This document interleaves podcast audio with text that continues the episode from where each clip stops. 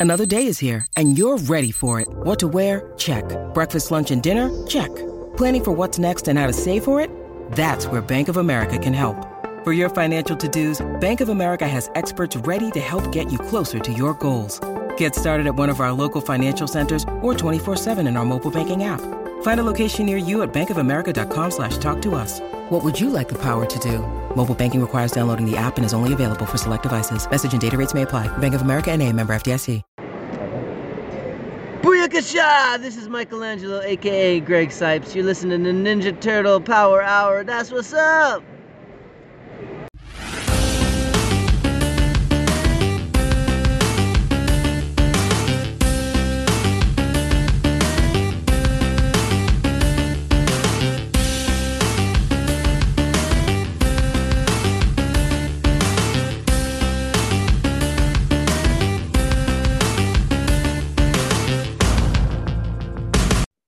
Welcome to the Ninja Turtle Power Hour. I'm Spencer Toon, I'm Keith McGuffey. And I am Mike Templeton. and this week, We're skipping right to the news. now you're gonna have no, to no. you're gonna Have have to to listen through to the this. actual content first. Oh, all right, fine. You have to listen to three mediocre episodes first. Yeah, talk about three mediocre episodes first of the Oh. series. Yes, so today we're doing episodes four, five, and six of season four. That's Peking Turtle, Shredder's mom, and four turtles and a baby. Four absolutely riveting episodes of TMNT. hmm That's one way of looking at it. You know, honestly, I didn't hate these actually. I, I didn't hate them either. Like they, they were all pretty decent episodes. I, I preferred the last two over number four. I prefer five and six over 4 Mhm. But you know, we can probably get more into that later. Yeah, probably first uh, we need to describe these episodes for our faithful listeners. So let me tell you a Oh, we're story. just jumping right into it. All right. Perhaps I can best explain.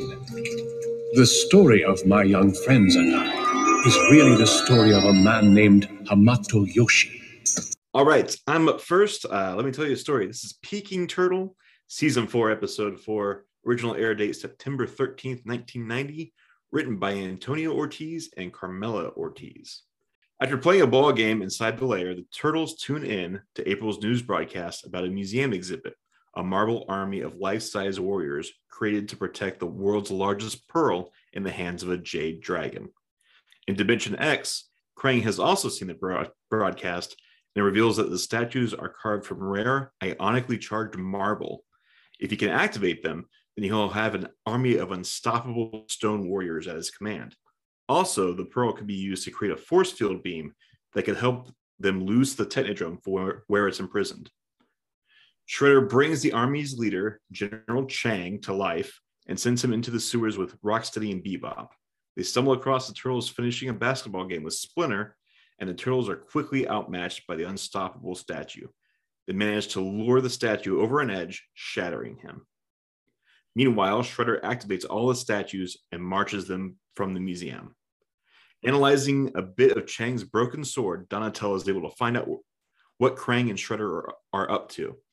Just then, April tips them off that the Marble Warriors are marching through the city, which Burne Thompson is eager for her to report on. The turtles try to leave the sewer, but find the Marble Warriors placed at every exit. When they do eventually escape, they find themselves cornered by Rocksteady, Bebop, and four Marble Warriors, whom they are able to defeat by using their wits. As Shredder prepares the pearl for use by Krang, the statues are sent out to kidnap April as a hostage, and the turtles are unable to rescue her. Leonardo has the clever idea to use the turtle blimp to rise above their enemies, allowing them to get into the museum relatively unmolested. As April's van is carried in, the turtles descend from the ceiling, and Donatello manages to dislodge the pearl from Shredder's device. The turtles bounce the hot pearl like a basketball until the marble warriors are called in, forcing them to retreat. Leonardo uses the pearl like a bowling ball to knock down Rocksteady, Bebop, and the soldiers. And as the Shredder prepares to attack again, Donatello smashes the controller, returning the statues to their dormant state. Shredder, Bebop, and Rocksteady, Shredder, Bebop, and Rocksteady escape through the portal. Back in the lair, the turtles are horrified when they see what appears to be the shadow of a stone warrior, but it turns out it's just April O'Neil bringing them a gift of a little uh, commemorative statue of the statues. The end. Wow. I watched that episode. I literally forgot all that happened. I had a hard time. I, I watched them last night and this morning in the shower. I was like, wait, what happened during this I episode? told you it's exactly what happened to me last week or last time we talked about these episodes. Yeah, But I'm- you know what actually stuck with me and has always stuck with me? Shredder's mom. Season four, episode Oh. five, September 14th, 1990, written by Ted Peterson and Francis Moss. Our episode opens with Krang and the Shredder demanding that all the governments of the countries of Earth surrender to them. When the governments reject, Krang and Shredder set up a massive orbiting mirror in Dimension X to bathe the Earth in streaming heat. The extensive heat causes the polar ice caps to melt and also starts to evaporate the world's water supply. When Shredder's mother hears about her son's plans, she decides to join in on the fun. The turtles have to get help from April's friend who happens to be able to fly a spaceship whenever he wants to, General Yogurt. And together they board a space shuttle to go to Dimension X and stop Krang and the Shredder. Before they leave, Splinter gives Donatello an abacus because the computers on board the shuttle may not be as good as an old timey abacus. In Dimension X, the turtles end up in a radiation beam which disables the computers on board the ship. However, Donatello remembers that he has an abacus that Splinter had given him and is able to figure out how to get out of that destructive heat beam. When they finally arrive at the Technodrome, Shredder's mom has set up obstacles in the form of cardboard signs, one of which leads to a control room, but it actually leads to a garbage compactor. Hilarity ensues. Eventually, the turtles find their way into the real control room where uh, Shredder's mom traps them in a force field. Donatello tries to con- contact the general to help them out, but he ends up being captured by Bebop and Rocksteady because he had followed some cardboard signs as well. Learning from Donatello that Shredder's mom seems to actually be into him, the general distracts her by seducing her and trapping her in a force field. This gives the turtles time to escape and destroy the massive orbiting mirror. The turtles and the general then leave Dimension X and return home to Earth just as the dimensional portal closes. Shredder gets tired of his mom because she treats him like a baby, so he transports her back to the, her old retirement home. Back in the sewers, Splinter gives the turtles a lesson about how faulty modern technology can be. yeah, man, you, you forgot to mention that Krang seems to think that Shredder's mom has got it going on. Uh, yeah. What do you Yeah. think? What do you think my "I love being a turtle" is going to be about?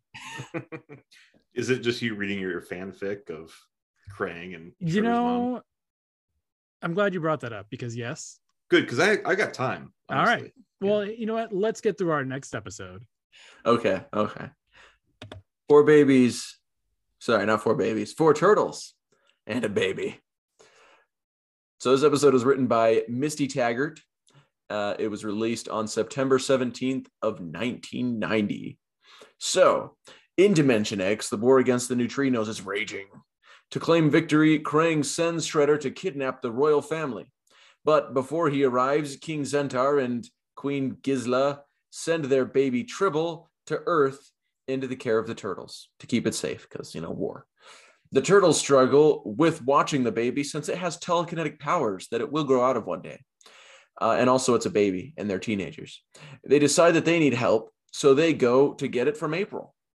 Shredder arrives at the neutrino capital and kidnaps the king and queen, but it's only after bringing them back to Krang that they learn that the king and queen have a child.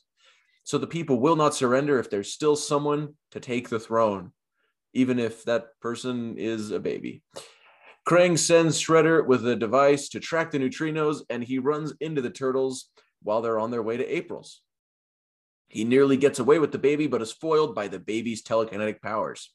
The turtles get away with Tribble and make it to April's. Shredder's device uh, to track the to track Tribble is now broken, so he starts looking for her at baby stores.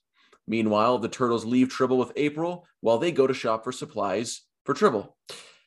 They find Shredder while doing so and uh, end up fighting him and chasing him off. April gets called into work even though it's her day off, but luckily Tribble has fallen asleep. April shoves the baby in her backpack, as all adults do, and takes her off to her broadcast. While she's broadcasting, Tribble wakes up and gets out and starts causing trouble in the studio.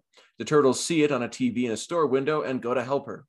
Just as they arrive, Tribble has managed to get out onto the roof of the building and is now falling from it. The turtles rush into action to save her, but it turns out that there is no need. She floats herself down with her telekinetic powers. Channel 6 now broadcasts an apology for the incident while holding the baby and reminds everyone to bring their babies down for the cute baby contest that they're going to be having there.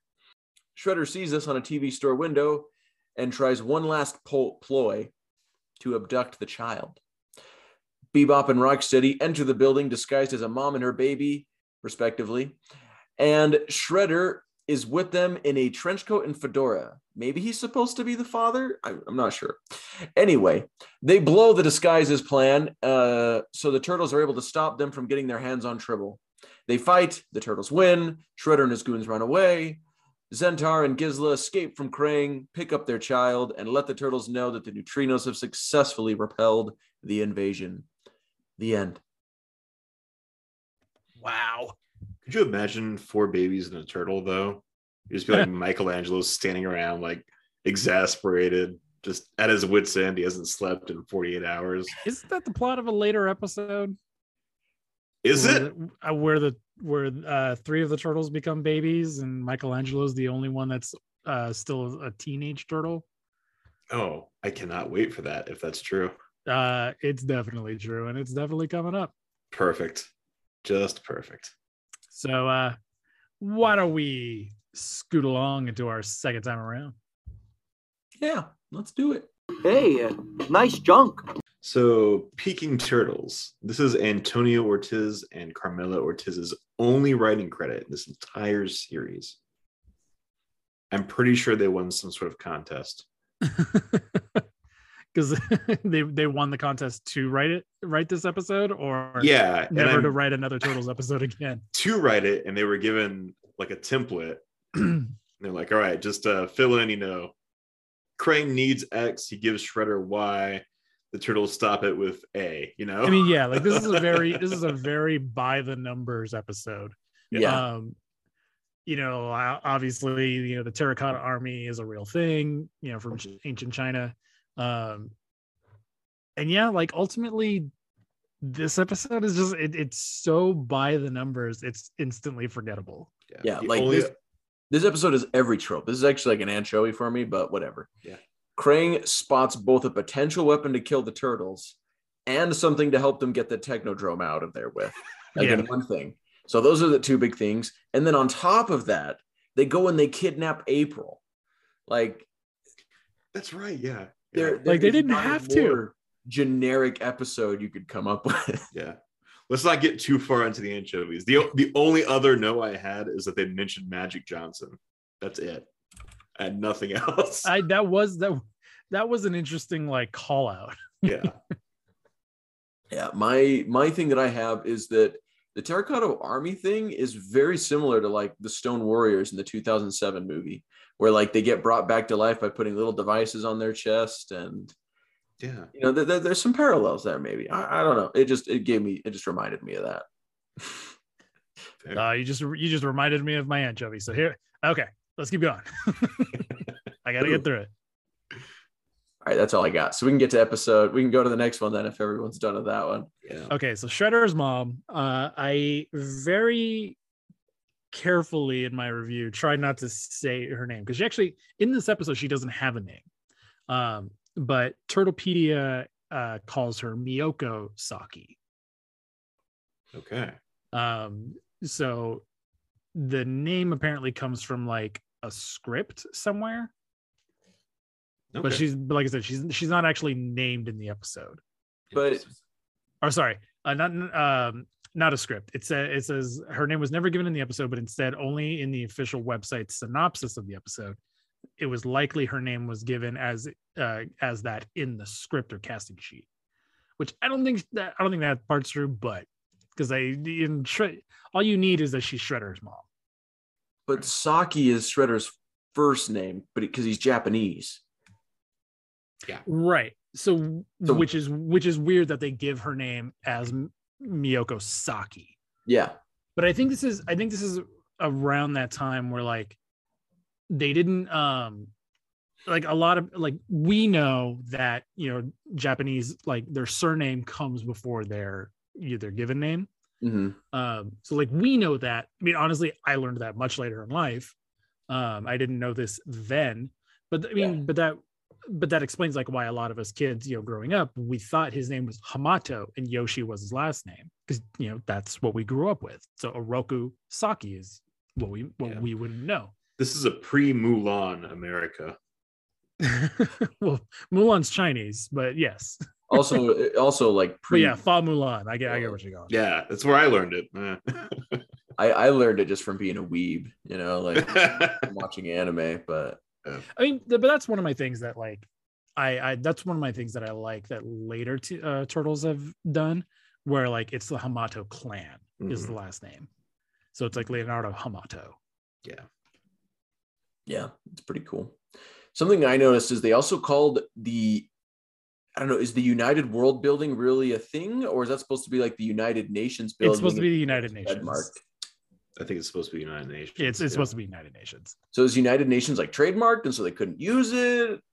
I think it, I don't know if it's trademarked, but I think it's one of those things that like they just couldn't call it that for some reason.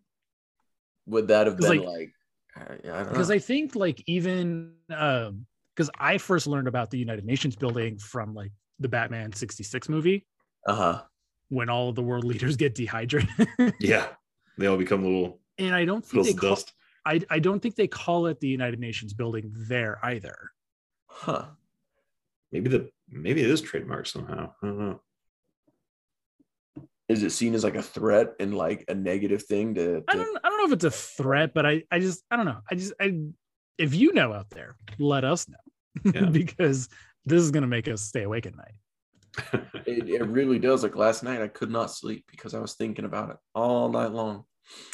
Killing. me. Uh, when the turtles fall into the trash compactor, that's an Yes. obvious ripoff, not a ripoff, homage to uh, Star Wars Episode Four: New Hope. yeah. Yeah. Well, and Michelangelo says, didn't we do this in another episode? And they did in season one, episode two. Yep. They get stuck in a, a room with uh, walls closing in on them. But that wasn't the Star Wars parody like this one was, True. because like Donatello, great. 'cause Grab Donatello like even picks up even picks up like a pipe and Yeah. then like tries to jam the walls, Yeah. Yeah. just like Han Solo did. It's even it's even like designed the same way. Uh-huh. It's like looks the same. Yeah. It's on Uh, the detention level. Everything. Yeah. right. Apparently, uh, this is the first time that the turtles themselves ever went to Dimension X.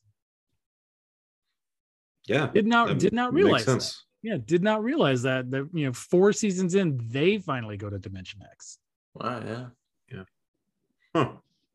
Four seasons in, and one of those seasons is a whole like whopping forty something episodes. Yeah. And it's like none of those tr- like we got through four seasons before we finally got to like a villain's parents episode. So that's uh, that was a little interesting. yeah. Uh, but so my second time around, like I I remember this episode very well. I but like it's it's funny because like I remember this episode like vividly because like I remember the space shuttle and it's like I remember like the space shuttle crashing and it's like I remember these little animation beats that I liked Mhm. and it was on VHS, uh, Ninja Turtles, Four Turtles and a Baby, but I don't remember having it. I don't remember having this VHS. Hmm. And like I'm looking at the VHS cover, and actually now it's sticking out. I did have this VHS. Mystery solved. Mystery solved. It was part of the Hollywood Dudes uh, subline of Ninja Turtles VHSs. So I did have this one. That's why I watched it so often. okay. Anything else on this? Or are we good to go to Four Turtles and a Bebe? So, uh, so the general, like Turtlepedia says his name is General Yogurt. I swear it was General Yogurt I'm pretty sure they say yogurt throughout. Oh, I, yeah. I I think they say yogurt, and I'm pretty sure the captions said yogurt. Yeah, but- that's probably just them just trying not to own the fact that this series straight up just named a character General Yogurt. I mean, maybe. Did I mean did anyone think it was like really funny though that April's like, I've got a friend in you know in the military that can help us out, and it's like this guy can literally just take a space shuttle to space. That's how it works, man. Like Armstrong did the same thing. I, oh yeah, all the time, Right. right? Well, that's why you don't see pirates around anymore. Yeah. Yeah, That's and he- true. and his friend Buzz Aldrin were just like, "Hey, man, you want to go to the moon today?" And they're just Yeah. like, "Yeah, man." Let's let's do it. and, and they got that other guy to come with them, that third guy that no one. heard the third guy, Third guy. Neil Armstrong, Buzz Aldrin, and third guy. Yeah, he's just like, "Hey, third guy, come on, let's go," and and they got in and, and went off. Third guy's whole job was like if something went wrong on the moon, he was supposed to get the ship back to Earth, basically. Yeah, Like, he's supposed to leave his buddies behind. yeah, a hundred percent. That was like they had to find someone with like that personality, uh, that instinct in his personality, like finish the mission instead of saving your friends to be the third guy.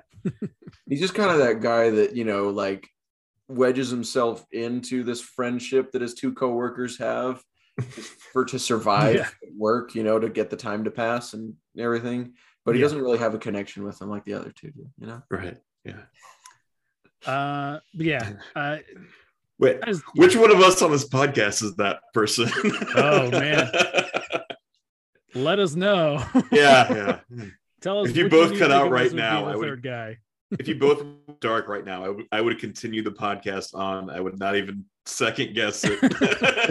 Well, you guys do that anyway when my computer cuts out. So True, yeah. Well, half the time we don't even know you're gone until it's been a bit. We Spencer and I had been talking, and then suddenly you disappear, and you've been off for like. We've been minutes. talking too long. Mike hasn't shined, Mike hasn't interrupted us yet. All right, four turtles and a baby. Four turtles and a baby. Uh, this is the second time that Bebop is dressed up like a grandmother. Uh yeah, yeah, and it's a different costume than the first time too. Weird that he has two. Yeah, it's it's weird that he has two. Yeah. if, I had a, if I had a nickel for every time that happened, I'd have two nickels, which isn't a Well, lot. Which isn't a lot, but it's weird that it happened twice. Yeah. We also the turtles get new disguises in this episode as well. They have like windbreaker jackets and ball caps. Yeah. we I feel like we've seen this that costume before though. Like, cause Have we? I think I think so, but like, but again, I used to watch this VHS a lot, so Mhm. I like I remember this episode a lot. Yeah. I would also like to point out that Donatello, like that device he has to like play like i- alien channels, like there's entire Rick and Morty episodes based off of that. Yeah. Uh, yeah, Interdimensional Donatello- cable. Yeah. Donatello did it first. I, there's a part of me that wonders if that's partially where like the inspiration for it came from. You know, like who knows? But it, it is weird that it happened twice. Yeah. So uh obviously the episode is a play on the movie Three Men and a Baby. yes. Uh, very popular 1987 movie. Who I didn't know it was directed by Leonard Nimoy, No. Star Trek's own Spock. It's I mean, if I remember right, it's basically the same plot, right? Like Dimension X baby, warring factions, Yep. uh It's it's, it's ex- telekinesis. yeah. yeah, it's exactly the plot of Three Men and a Baby. Yeah. Ah, it's also kind of like Willow. You ruined the joke, Spencer. Anyway, moving on. you and your youth. you and your youth. I do love. Willow was an old movie, dude. What, I I know. I love Willow. Yeah, I love I'm Willow glad it's get, it's getting a sequel. Did you know that? I'm, I I'm did so know that. Oh, I'm Mm. so stoked for that. I got a my picture with Warwick Davis at in one of my conventions. I'm oh, nice. fan of Willow. Nice. I, I I remember like I found out it was coming out on Blu-ray and I was so excited and I bought it because I was like my wife and I like we had just started getting back into D and D and um we were like oh like let's like let me show you this movie that I used to love that reminds me of like a D and D campaign. And like I bought it on Blu-ray and then like Disney Plus came out like a month later and was like Willow's gonna be on it. And I was like well, I didn't have to buy it but I'm glad I did. Another thing to mention is that uh the king, you know, Zentaur looks like Elvis. He even kind of Yeah. talks like Elvis, but it's Yeah. like that's that whole like daddy-o vibe that they Mhm. that the neutrinos have. Um, so we didn't. So we found out that the neutrinos like the neutrino capital city is Zos. yeah. Um, and then we have Zenter and Gizla um, are the king and queen of the neutrinos. Mhm. I can't remember. That was they came back in IDW, right? Yeah. Like- so this is Yeah. I was gonna announce that this was their first appearance because they do come back in IDW. which which is is is neat that like I I guess like I totally forgot that the that these were the characters like you know Tribble the uh princess and stuff. Yeah. I mean they shortened the name to Princess Trib Yeah, instead of Tribble, which Trib does sound better. Um, so I, you know, I don't blame IDW for doing that. Same with just kind of the redesigns for the characters, but they did it. yeah, but it, but it's it's it's really cool and like because I I knew like you know Dask, Zak, and Kala, but Mhm. like and I and I I should have remembered Zenter and Gizla, um, but yeah, like it just it just made me love that even more, um, especially the redesigns. Yeah. Well, Zentar, Zentar, I'm pretty sure they use. I'm not sure about Gizla. Gizla doesn't sound familiar to me. Uh, no, she's it's Queen Gizla. It is Queen Gizla. Okay. Yep. Yeah. Yeah. It's been a little while since I've read those. I think But the yeah. capital city is something different. I don't think it's Zos in the IDW series. It's like Smartha or something like that. It's it's a different word. It's a different nonsense word for the capital. But Different generic sci-fi name. yeah, yeah. But Right. anyway, it, but yeah, but it, but it was it was it's such a cool thing, and it's like you know more credit to like you know Tom Waltz and you know the team over at IDW for. I was already in love with it because they made the neutrino so cool, but then like having this little extra thing, like bringing these two characters that only appeared on this one episode, and bringing them back specifically, like that's really cool. Mhm. Mhm. And I think like so Zenter in 87 has like this like little eagle on his belt kind of kind of design. Mhm. And I think that's the crest that Zen that King Zenter has Oh wow. in, I, in, in. IDW. I think I, I got to pull up the issue again. It's uh it's Smata City is, is the capital city. Oh, not nearly as cool as Zos, but yeah, I'll give it to him. But yeah, it's it's it's a cool thing. You know, the neutrinos are always so much fun anyway. Yeah. Cool to see them fleshed out. like it, it's weird that like the, the neutrinos are the aliens that keep coming back because like ninja turtles has so many other aliens but like the neutrinos are like the ones that like are constantly like in 87 at least You're just chomping the bit for more polarisoids. uh you know i can go for another gribix or two Uh, well, you know, since spencer can't go this for more gribixes let's go into other things that spencer just can't take all right. Yeah, let's talk about anchovies. No anchovies. You put anchovies on this thing and you're in big trouble, okay? I'm gonna let you know. However, I would say can't take, maybe a little bit strong for that. Because I, I, mean, I can't, that. I can't take anchovies. So, um, so Peking Turtle, like we said, is an instantly forgettable episode. Yeah. Like it's so by the numbers. Um, the animation is the worst in this episode, and it, it does that thing. It's like this is the Dublin, another Dublin episode. Um, a lot of lot of hard cuts to other it's, it's a lot. know? It's not even just hard cuts. It's the weird fade to black. Yeah, that's what I mean. Yeah. that was the that's black, was yeah. yeah it was like every every scene ends with a fade to black hmm Mhm. and then a fade in from black and it's so off-putting and like distracting because like it, it's one of those things that's like you're never gonna not notice it now so Yeah. um so i we probably have ruined that episode for you um well, I usually like so I will often when I summarize an episode, I will watch to the commercial break and then write a summary, and watch to the commercial break or write a Mm. summary, and then watch the ending. And when they do all these like fade to blacks, I'm like, well, where the hell was the commercial? yeah exactly like where does the commercial go in here Yeah. Because I just have to Uh, stop it when it's around seven minutes. yeah. Yeah. I just gotta gotta guess. Like Donatello's in the middle of a sentence, but I guess I'll just stop now and summarize up to this word. Yeah. so uh, okay so so this is my this is my one was shredder and krang like decide that they're going to make an army out of the terracotta warriors hmm and effectively make you know living rock soldiers.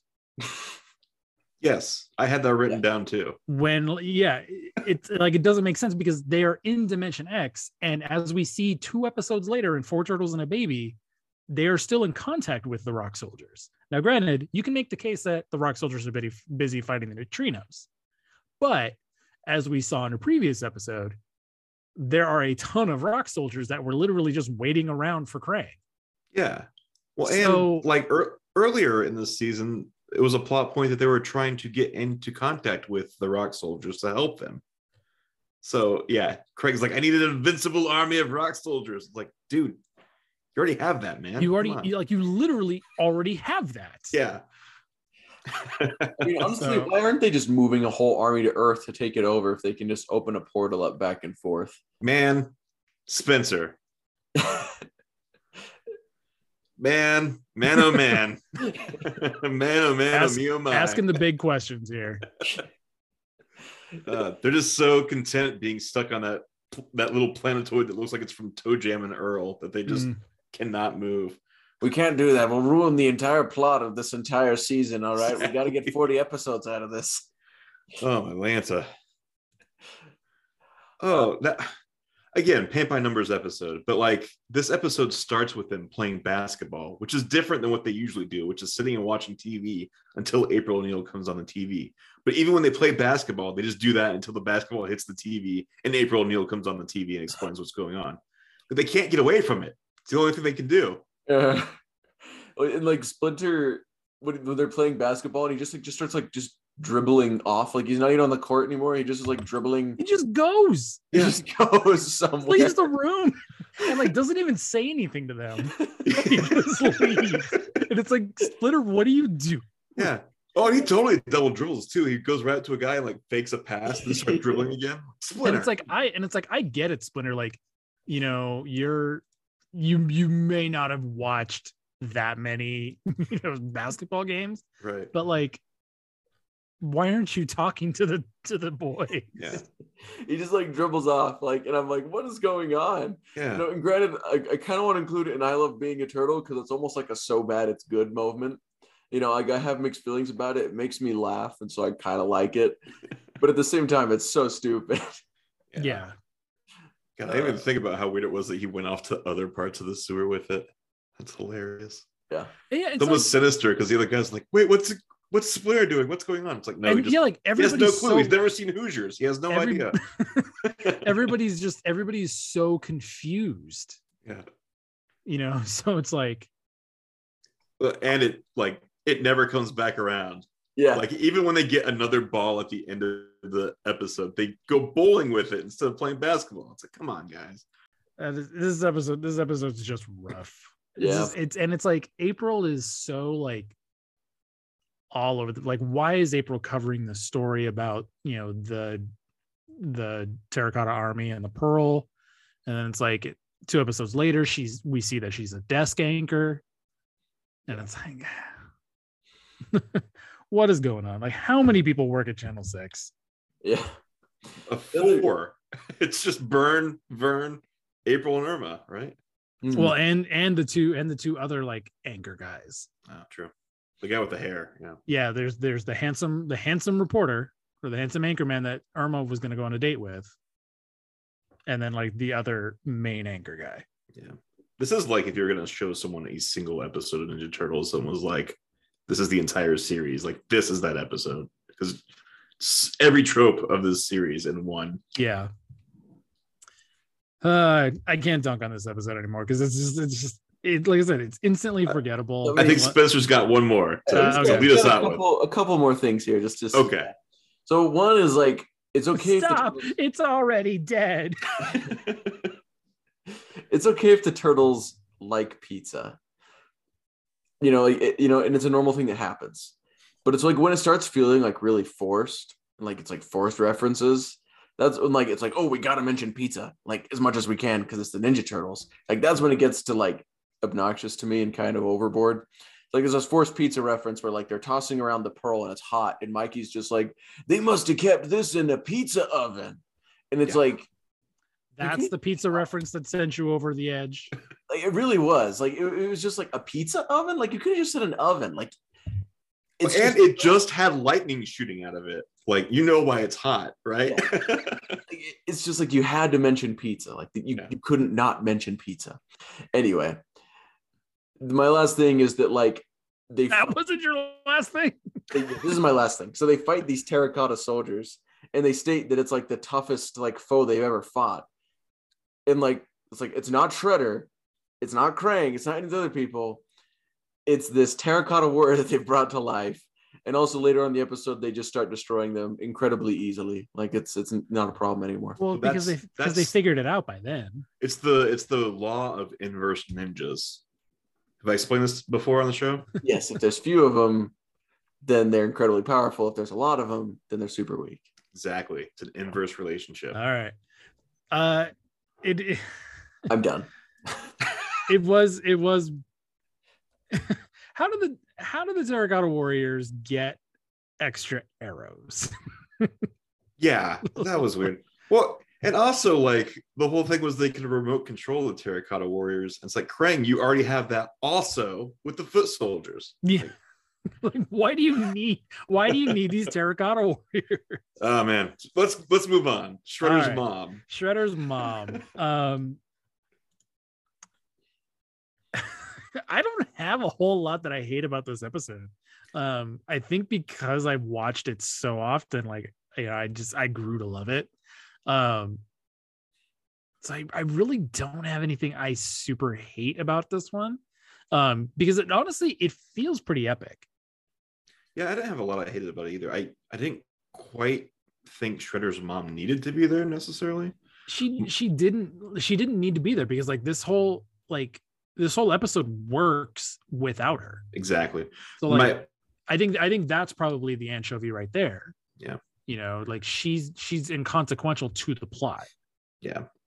My one little nitpick anchovy was that General Yogurt, like he's he's a pilot, he's got the brown jacket, Mhm. uh oh i know where you're going flock of blonde hair, and he doesn't get turned into Ace Duck. i know i and so that's the thing so like when i remember having this conversation with my cousin when i was younger uh and it vividly came back to me last night. I texted him about to see if he remembered. He didn't, but um it was like I was like, this guy was gonna this guy had to have been a duck. Like at some point, they had to have wanted to turn Well, even Ace like Duck. the origin story of the toy of Ace Duck is that he got like caught in a beam from Dimension X and turned into a duck, and like that's Exactly. what happens in this episode. exactly. So it's like this should have been ace duck.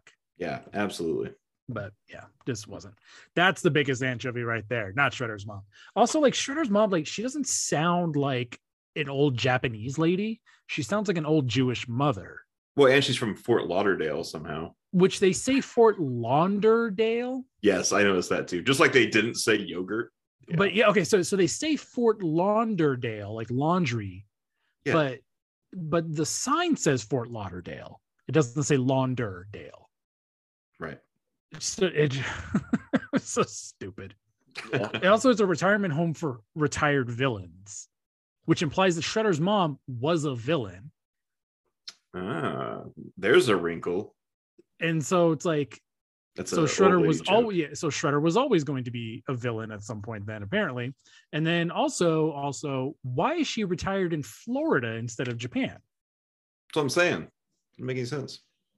The beaches. I, I don't know.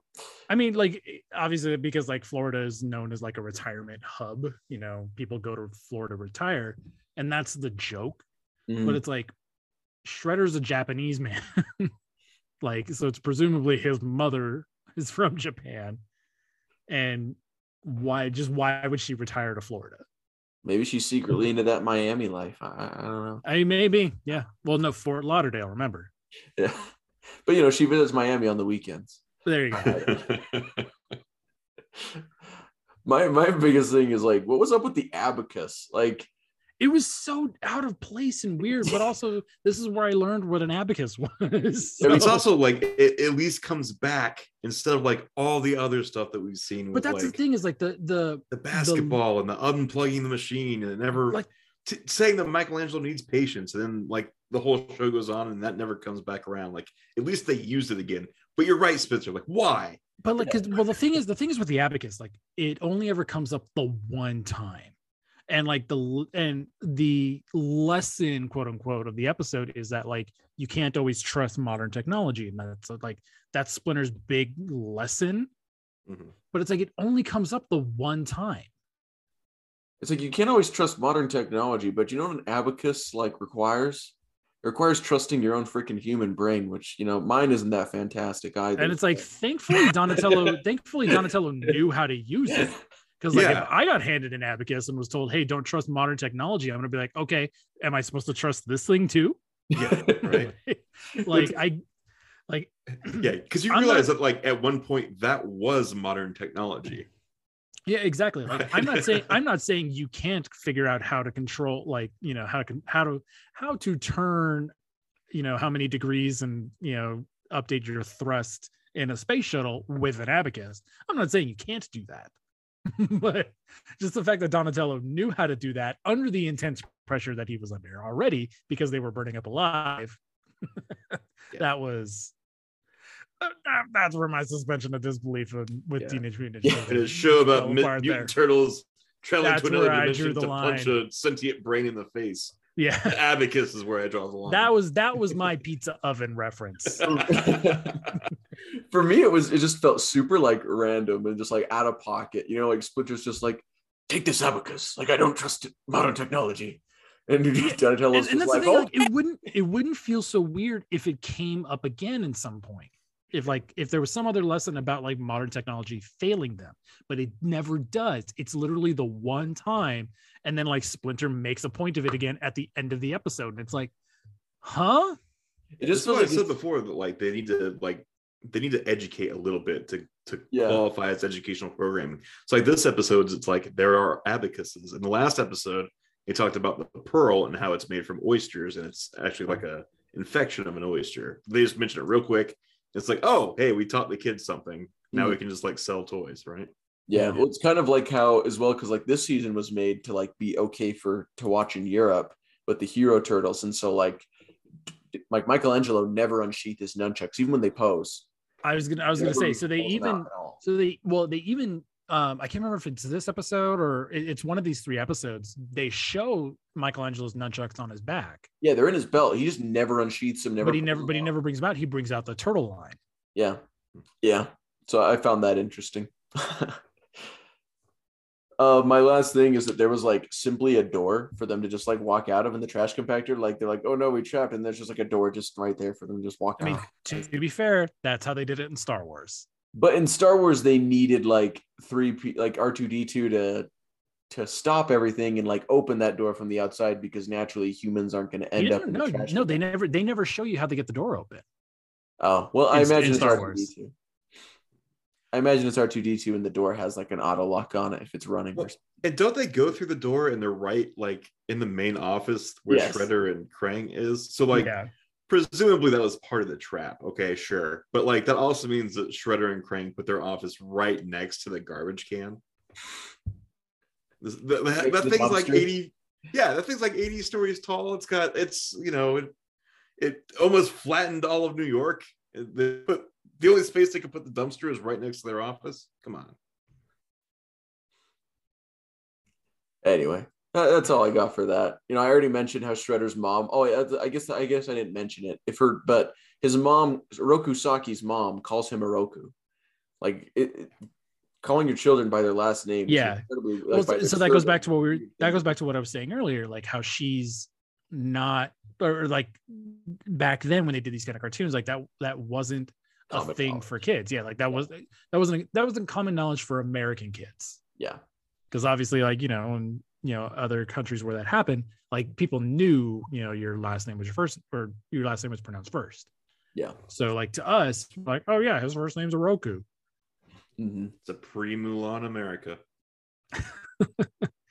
and then so yeah so later on you know when when especially and, and so that's why like it's funny to me like when i was reading mirage you know on this podcast for the first time like you know and you have like oroku nagi and oroku saki and it's like oh they did that in mirage Yeah, they knew. they at least knew. it wasn't in kevin and peter's fault Uh-uh. it was Fred Wolf's fault. Yeah.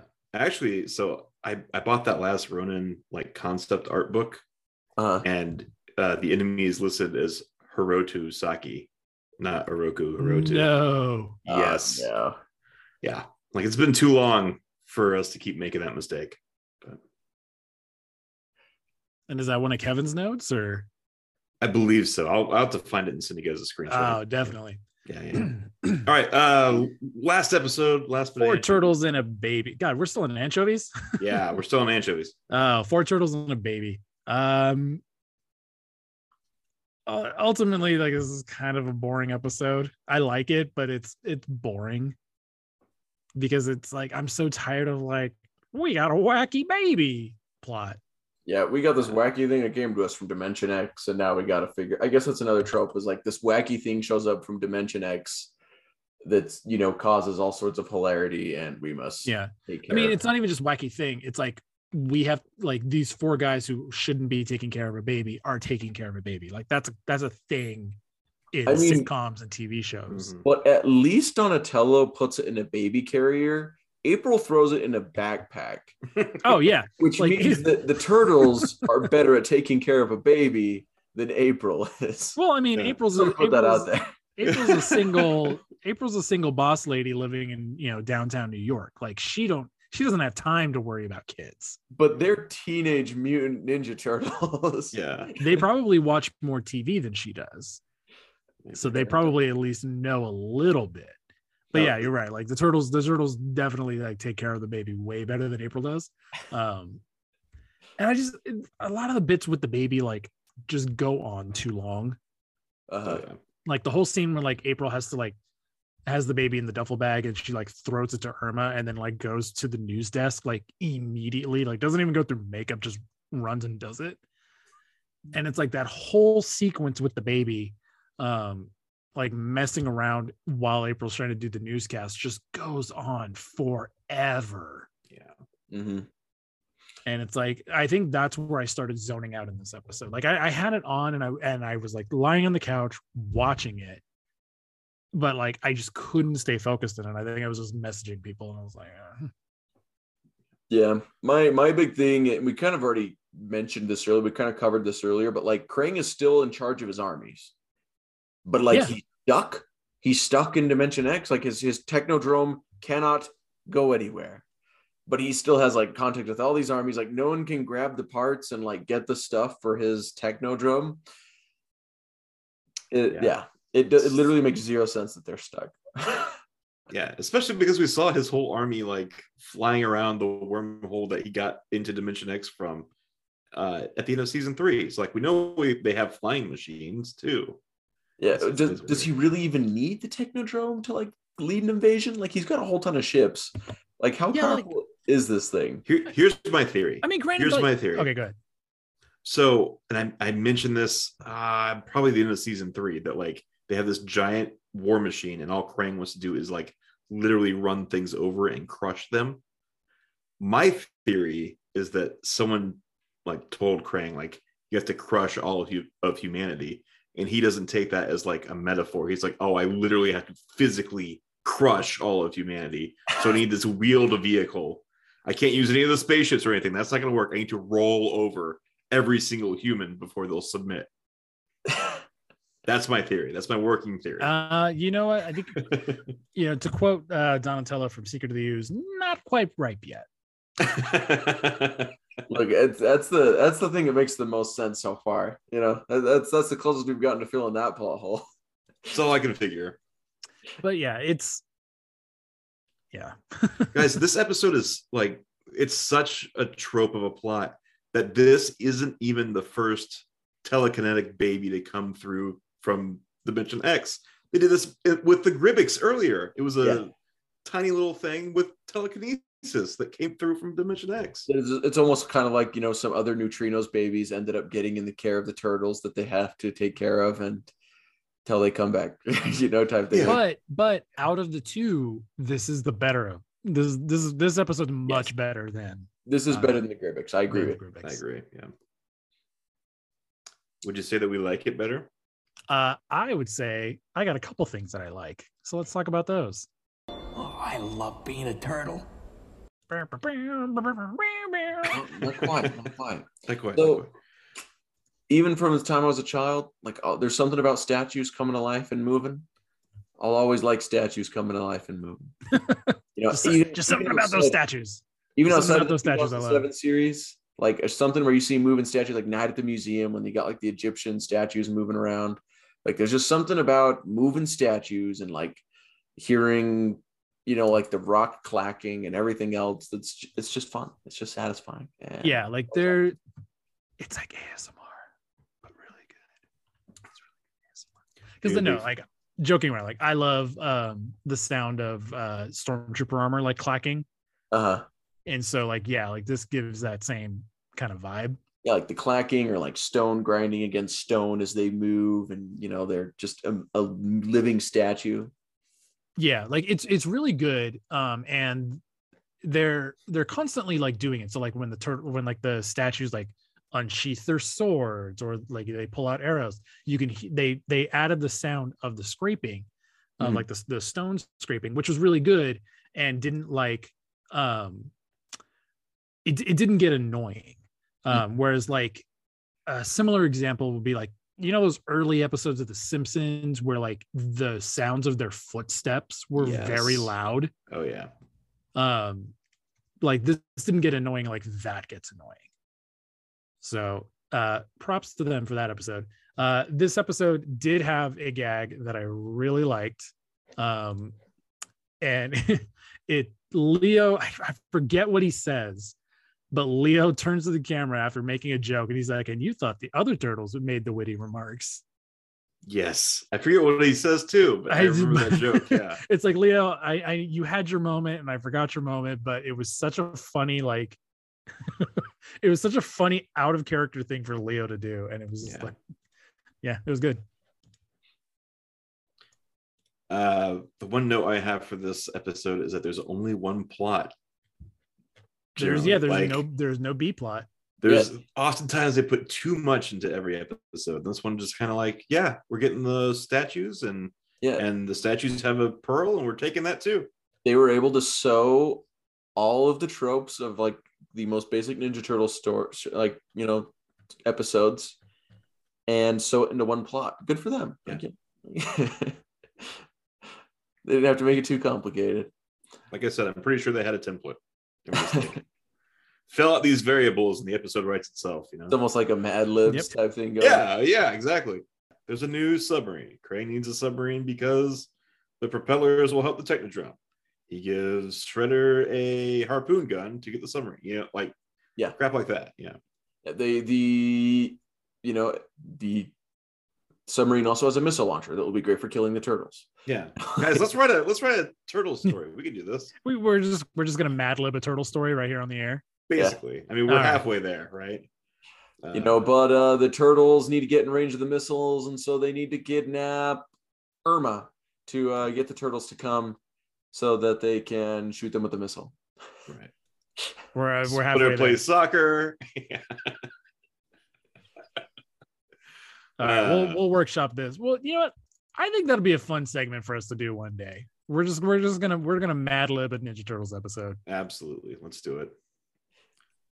Anything else for Peking Turtle? No, I yeah, All right. I got I got Shredder's through everything. mom. Like so Shredder's mom, like I said, I love this episode. Uh, I watched the hell out of it out of this tape. Uh, when I had when I had that VHS. Um, it's silly, it's stupid, but also like like I said earlier, it, it feels very epic because like it's the first time the turtles go to Dimension X themselves, and like you know, it's there's like the Star Wars aspect, like the um, yeah. them going to the Death Star. You know, it's it's really cool.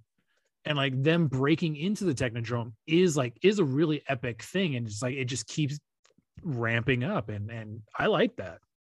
I had the same thing written down. Very Star Wars, and I always love when they raid the Technodrome.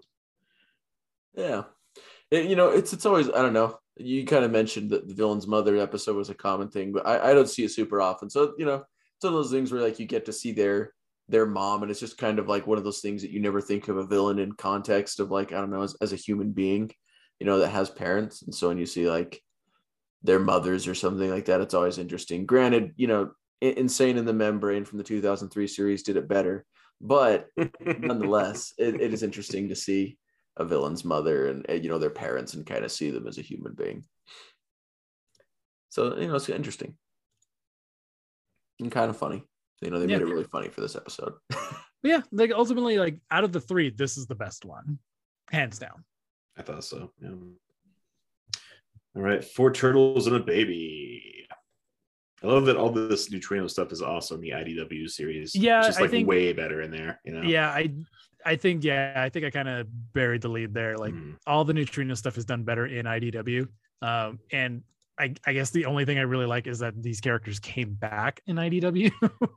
Other Yeah. than that, like Well, it's kind of cool to see like the rock soldiers are still Hmm. fighting the neutrinos. Like we've heard of it, but this is like the first time we've really like seen it in Dimension X. you know? yeah it just i think it's kind of i mean granted like i didn't expect them like killing the rock soldiers or anything but it was just kind of like they're just dropping like paint bombs on them and it's like is it was it paint or was it just goo Uh, Yeah. whatever it was, I think Traag said it tasted bad. oh yeah like it tastes awful yeah, well, and the, uh, I mean, never mind. We're not talking about anchovies. There's a Uh, great bit in this episode where uh Shredder, Bebop, and Rocksteady are just like at a baby store, just like looking in people's uh strollers to see if they have the neutrino baby. Oh, I know. Just hilarious enough already. But then Shredder sees this really ugly baby and he like gives his condolences to the lady. He's like, Oh, I'm so sorry for your ugly baby. it's so funny like the the line readings in these episodes are, are also really good like everybody's having a good time and like making jokes uh i love it yeah, it's there- good stuff there is something that I kind of like about the idea of like a baby of a species like having superpowers that they grow out of. Like, granted, I also wonder how on earth a species could evolve to have that, like, because I, I feel like you wouldn't last long as a species. But, you know, when your babies are more powerful than you are, I've I've seen I can't remember what show I've seen it in where they've like it was that I've seen that concept before. There's Twilight And- Zone episodes about it.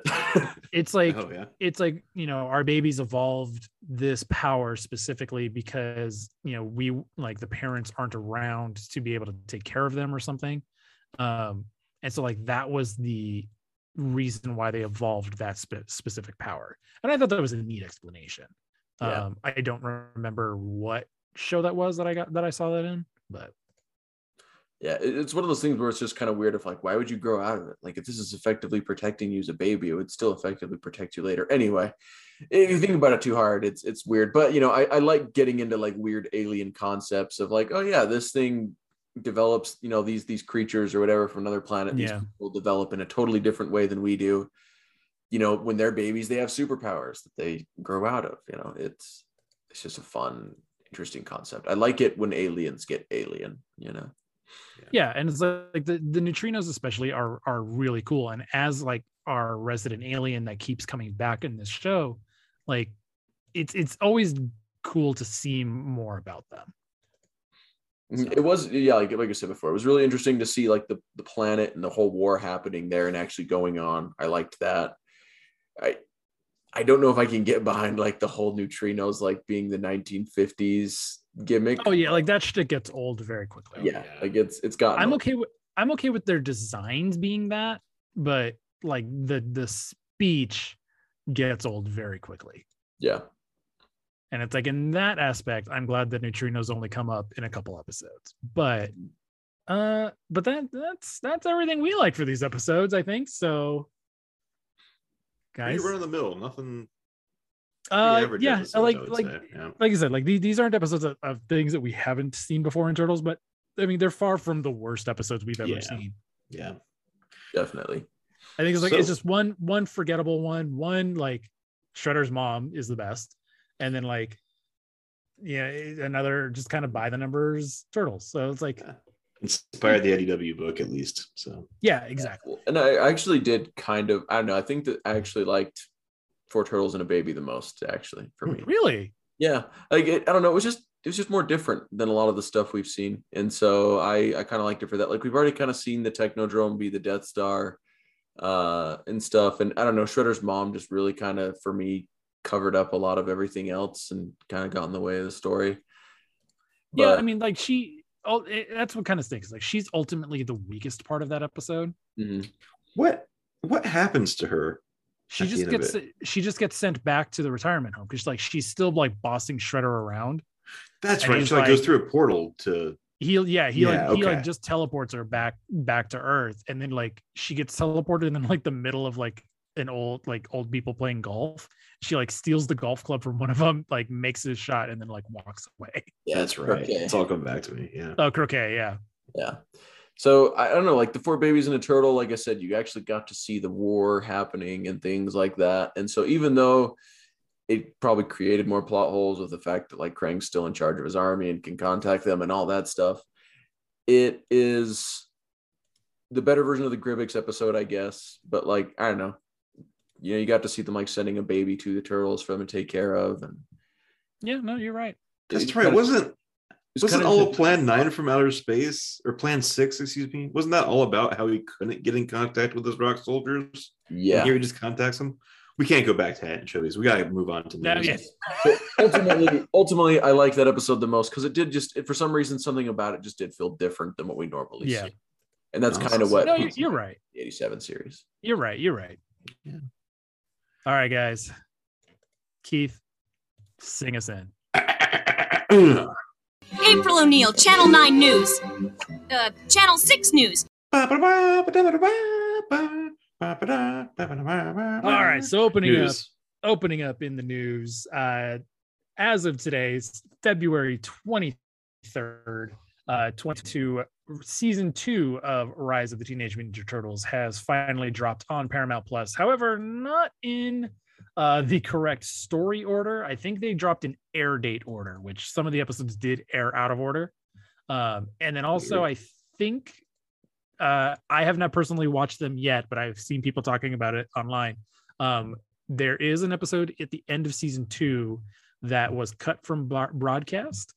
Um and it is not available on paramount plus. I have not confirmed this yet. Um I saw someone with a screenshot of it.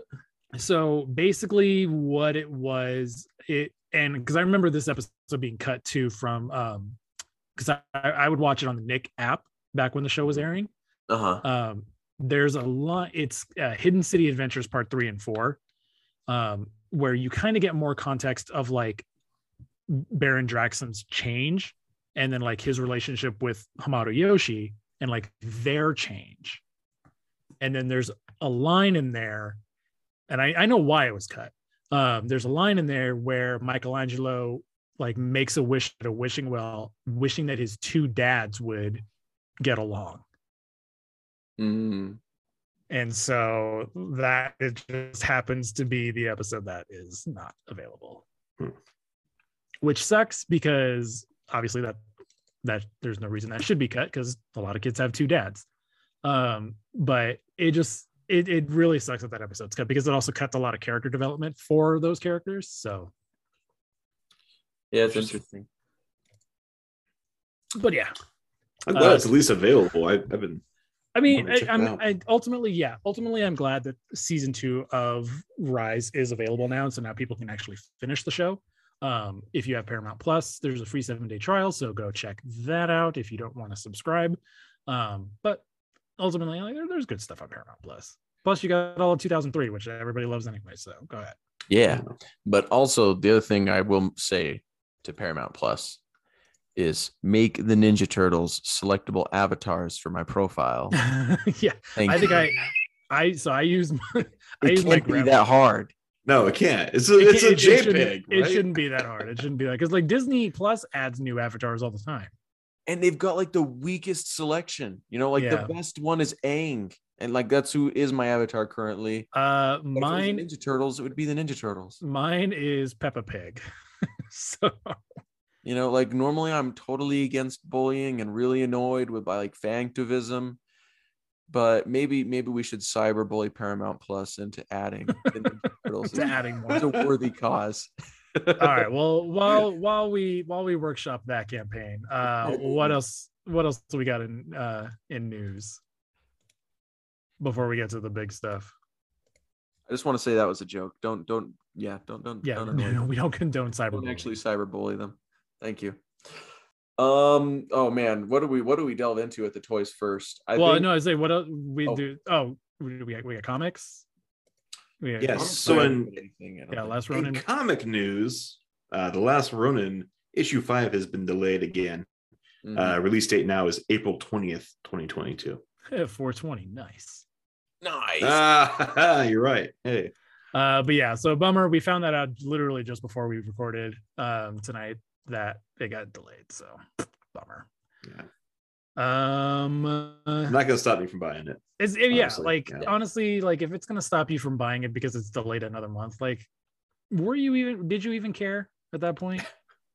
like, why would you get four issues into this story and then decide because the fifth issue is delayed again? the final issue. The final issue, like, why would you decide that's the you know, why is that your pizza oven?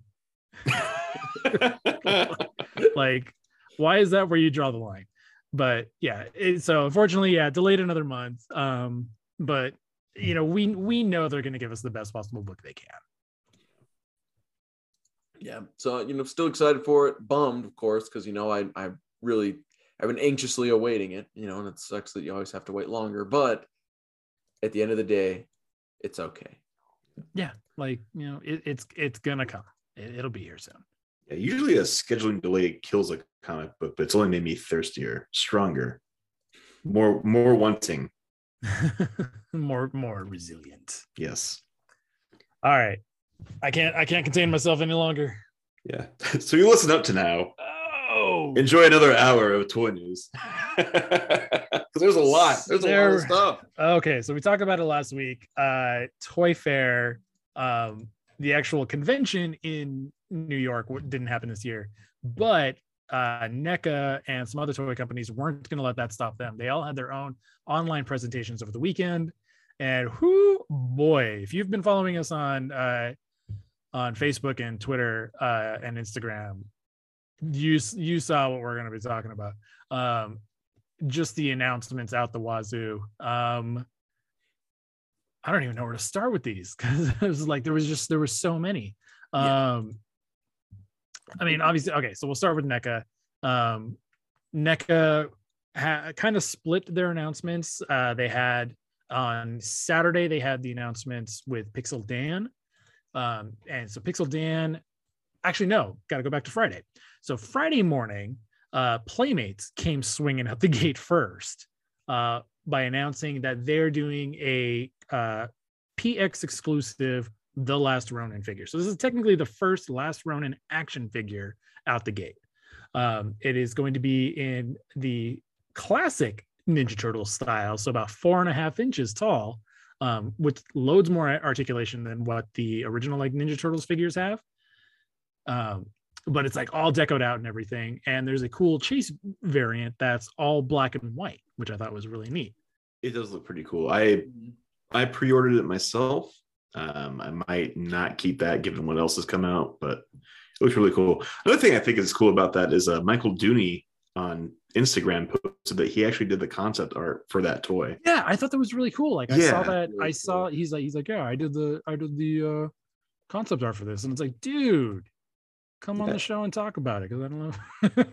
That was that was my birthday. My wife was like, you know, we should go out today and maybe find something for you. And I was scrolling Yeah, through my we were- phone think and we you were- saw that, and I was like, oh, I'm I'm getting that. There we yeah, go. I think we were I think we were joking about it. Um, so uh, that so that figure is uh 30 30 bucks uh 29.99 uh because it's a px exclusive that means you can order it through your local comic book store um or other websites that carry diamonds uh direct products so big bad toy store entertainment earth dorkside toys anybody who's able to order through um previews is where, where they get everything through um so you can pre-order it through there. I have it through my comic book shop. I asked them, and I even asked them specifically. I was like, "Can I get the Chase variant just in case?" And they're like, "If it comes in," and I was like, "Dibs, please," because that Chase variant, that Chase variant, I think does look a little bit better than the base figure.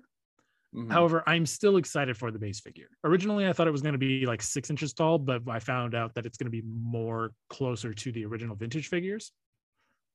So, Yeah, that's what's cool about it. Is it definitely looks very much like the vintage figures, and like I'm not really a toy guy. I never got into the vintage figures, but I've seen people on the internet talk about um the fact that they don't even like collecting a lot of the modern toys because you know it's the classic from the toy line they grew up with yeah, that they like and this looks like it could be a part of that toy line i mean it looks And like I- a step above it a little bit you know they've spruced and it and, and I've said that before. I've said that before. Like a lot of guys in this fandom, like don't necessarily care about, you know, like gritty turtles or whatever. Like, you know, to Spencer's chagrin, there is a lot of people who love the 87 aesthetic. Mhm. And, you know, that and that extends to the toy line. Like, you know, that toy line is a lot of people's introduction to Ninja Turtles. It's it's one of my pillars of TMNT is that original toy line even though I didn't have that many figures, I love that aesthetic. So having this figure, because originally I thought it was taller, and I was like, oh, okay, this is going to compete with NECA, but then finding out it's actually a smaller piece meant to go with your vintage turtles, that instantly like put it way, way above NECA for me. Because I was like, oh, this is real. That's that's that's what Playmates should really be doing. Is kind of what Mattel is doing now with um with He-Man and so you have the He-Man Revelations Masterverse line, which is like seven inch, you know, versions of the characters from the the Netflix show, like the grown up Netflix show, um, which is really good. I recommend everybody check that out. Yeah. And then they have uh, Masters of the Universe Origins, which is like modern versions of the vintage figures. And I think that's a neat direction for Playmates to go. Rather than re-releasing the same figures we've gotten re-released multiple times which is cool for people who just want those figures and there's a lot of people that do. But i think offering those classic figures in a more modern articulation aesthetic like the uh or masterverse or motu origins figures i think that's the direction to go. Because like those those masters of the universe origins figures like they sell Yeah. you know like granted like you'll go to you'll go to your target or walmart and you'll see a bunch of them on the shelf but that's because like they're constantly selling hmm you know so they're at least my target um the one i go to the most out here like they're getting restocks all the time Hmm. so Now, I did think- Playmates have any other announcements as far as toys, or, or was that their only toy? so that was their that was their only one um which was really kind of funny that it was the first like announcement because i because i don't think anybody expected it out of it Yeah. you know like that came um like friday morning a friend of mine was covering the toy beat too and he like dm'd me this while i was driving so i had to pull over the side of the road to do our posts real quick and like i did the post before i sent it to you guys and i was like i was like i gotta get this out of the road because i'm on my way to work right now um so that was uh so that was like 9 30 in the morning and then like right after that uh NECA on Twitter changed their profile picture to their last Ronin action figure. And so they didn't even officially announce it. Um, so we so I got that picture and I threw it, I threw it on our Facebook page as well. And I was like, oh, hey, check this out. Um, Hey, I think that one looks slick. Like I'm So probably it- gonna probably gonna cancel the the Playmates one. the Playmates one and get the NECA one. That's fine. Like looks and, and I- awesome. And I, know I- a lot of guys are doing that. Like I I thought the Playmates one looked good, and I saw that picture of last run, and I'm like, no, that's that's the one. That's the one I want. You know? Yeah. and so it's like and that's and that's cool like if you want like a, a badass looking you know last ronin action figure the NECA one is really cool looking Mhm. um but that was the thing is like we didn't know what was going on with it because NECA just just changed the profile picture. They didn't even like you know you can't change your profile picture automatically. So they so they knew what they were doing. Yeah. um so that was february or that was uh yeah february 18th that was you know friday morning. Um so that was it. That was all that was all the toy news for that for friday. Saturday um started off the reveals so like early in the morning on saturday um we got the official next figure oh, oh sorry no on friday they also teased um uh, a Mirage Casey Jones. Yeah, just like his backpack. Just, just yeah, just his golf just his bag. golf bag, just his golf bag, and then like a mask. Um, so they teased that, uh, and then there was like another picture picture floating around of like the turtles sitting like in their living room and Donatello with the portable uh, portal generator and a cloaked Usagi in it. Mhm. So those images were floating around on Friday. So Saturday morning comes around and uh, we got a couple reveals of um, the next figure in the Mirage line after Fugitoid, which total, not a deep cut, but like kind of out of nowhere, NECA's going to be doing a Renet action figure. Yeah. Yes. Which- So It's really cool. And I actually liked seeing that. Like, even though I'm not a toy guy, I was like, wow, like they made a Renet figure. Like, this is really cool. yeah, and it was kind of funny because like a lot of people were like, "Who is this?" um, which just shows that you need to listen to our episodes talking about Renet. Yeah. Um, but yeah, so like it was really wild that like they came out of the gate swinging with a Renet figure and also a bonus Lord Simultaneous, like Yeah, little floating head. little heads in there. Um, so a lot of the discourse about this particular figure though came because of the color scheme Yes. and that was a big big big thing uh we even missed uh why this color scheme like she, so instead of like the normal blues and yellows she is she's red and brown like her cape is red her helmet's red and then like her tunic is brown and so a lot of people were like you know questioning like why why do they have to go with this like obviously they didn't NECA didn't do this by accident like i'm i'm sure they didn't and Yeah. so she was like uh like if if we had another tournament fighters with Renet, like she's player two Renet. you know? yeah like that's that's that's the best way to describe it like it Yeah. feels like player player two colors um so while we were trying to figure this out you know like kind of whatever uh the tmnt nerds uh, that podcast great guys um they figured it out um and it was a reprint of issue eight the cerberus issue that apparently you know couldn't be reprinted was reprinted in the in the digital version of color classics i think Yeah, it didn't have like an individual issue. Color Yeah. Classic skips from seven to nine, which is weird that it was included then in the the collected trade that was available digitally.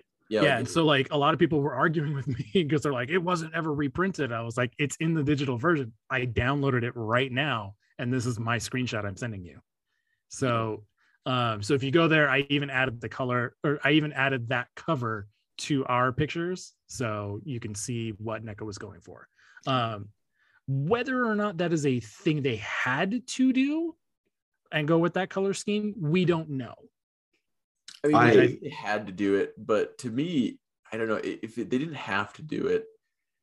This is going to sound really harsh, but it was a really stupid decision. Well, Yeah. yeah. no, a lot of a lot of people fe- feel like it's a really stupid decision. Like, especially if, like you said, if they did not have to do that, Mhm. then yeah, like it's really dumb. Well, 'Cause, like- especially like, this that wasn't that's like the fourth print of that book. Like it's been it had a first print, it was reprinted in the first comics collection, it was reprinted in uh, the collected book in 2009, and then the color classics. But then after that, other issues from IDW featuring Renet, she is blue again. Yeah, she was So, like- blue. she was blue in 2003. She was blue in 2012. Yeah, yeah, but Like, Renet- Renet-. Renet's color scheme is blue. Yeah, so so it's really weird that they had to do this version of Renet brown and red. Well, the thing is, is like Savanti's Savanti Romero's like her pretty much like her nemesis essentially. Hmm. Uh his color scheme usually is brown and red. And so Yeah. like the whole like her being blue and yellow versus his brown and red, like it just kind of one does one of those things that automatically establishes them as like hero and villain. Mhm. And so like the blue and yellow is like iconic and great for storytelling for so many reasons that it's really weird that they would just go with the brown and red Yeah, the blue just it looks better it is better it it's what she's known to wear yeah, Yeah. It's it's just it's just super weird that they had to do it. But that's also another figure that I'm going to be picking up. So uh, that one, uh, because it is part of the Mirage line, uh, is available at all you know fan channel places. So fan channel essentially means not Target or Walmart.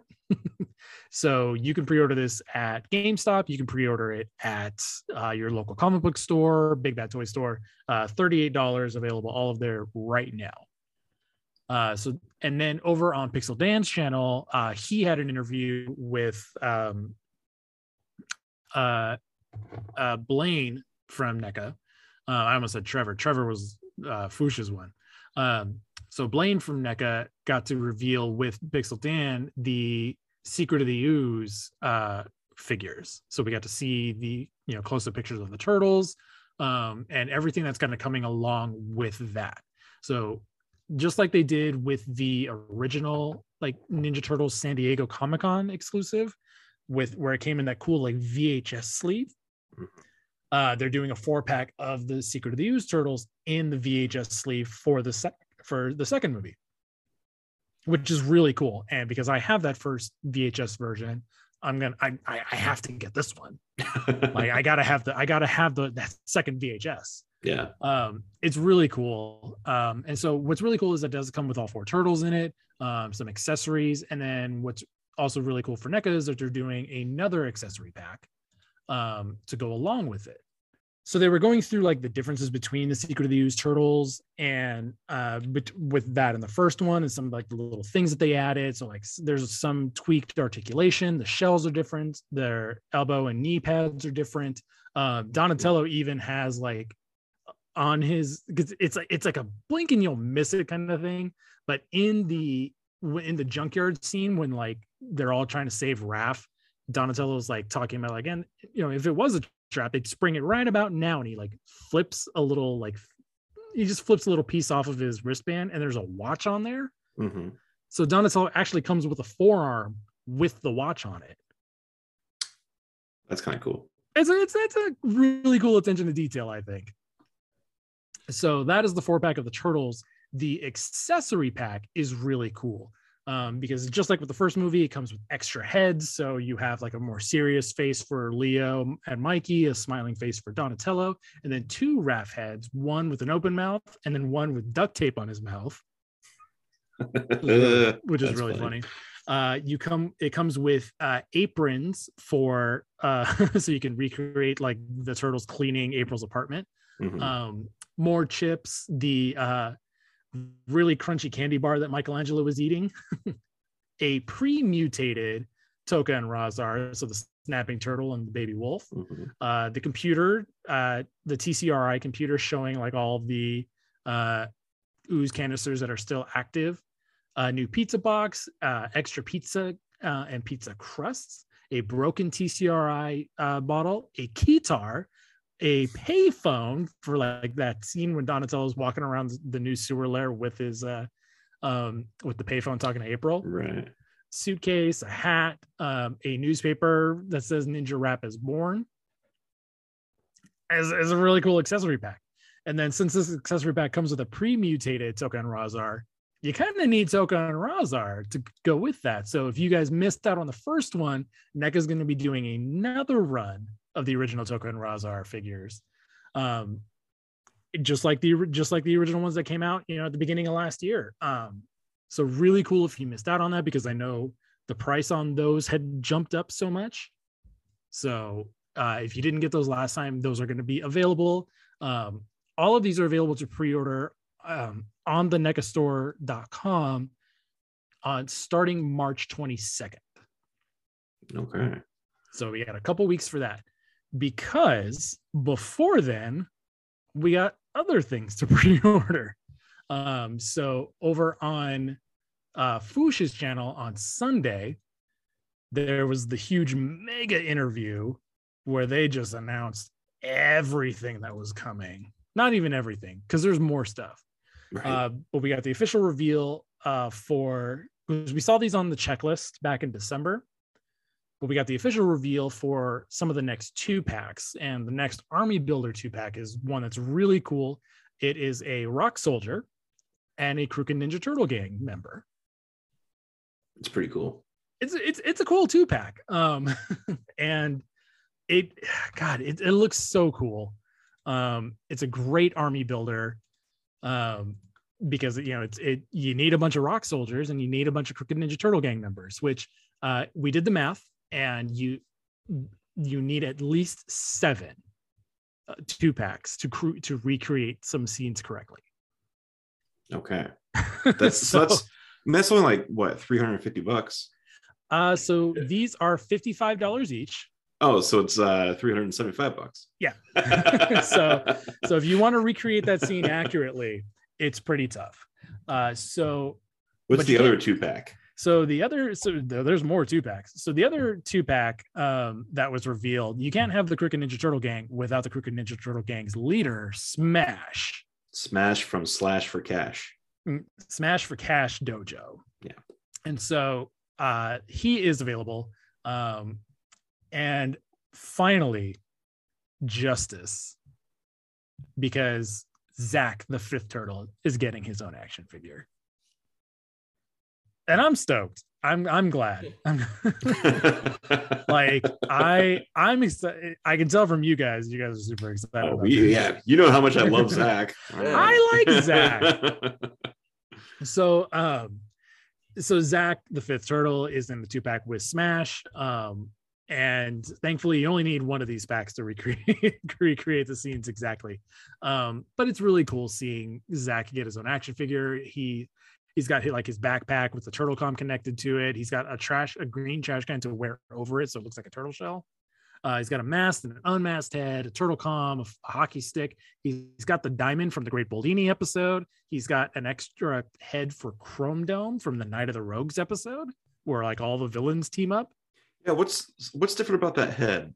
So in that episode, uh, they reprogrammed Chrome Dome because he's like you know robot alien bounty Uh-huh. hunter. Yeah. Um, so this Chrome Dome head has a little visor that flips up like right on top of his crest. Okay. and that and there's like a little wire connector that plugs into it.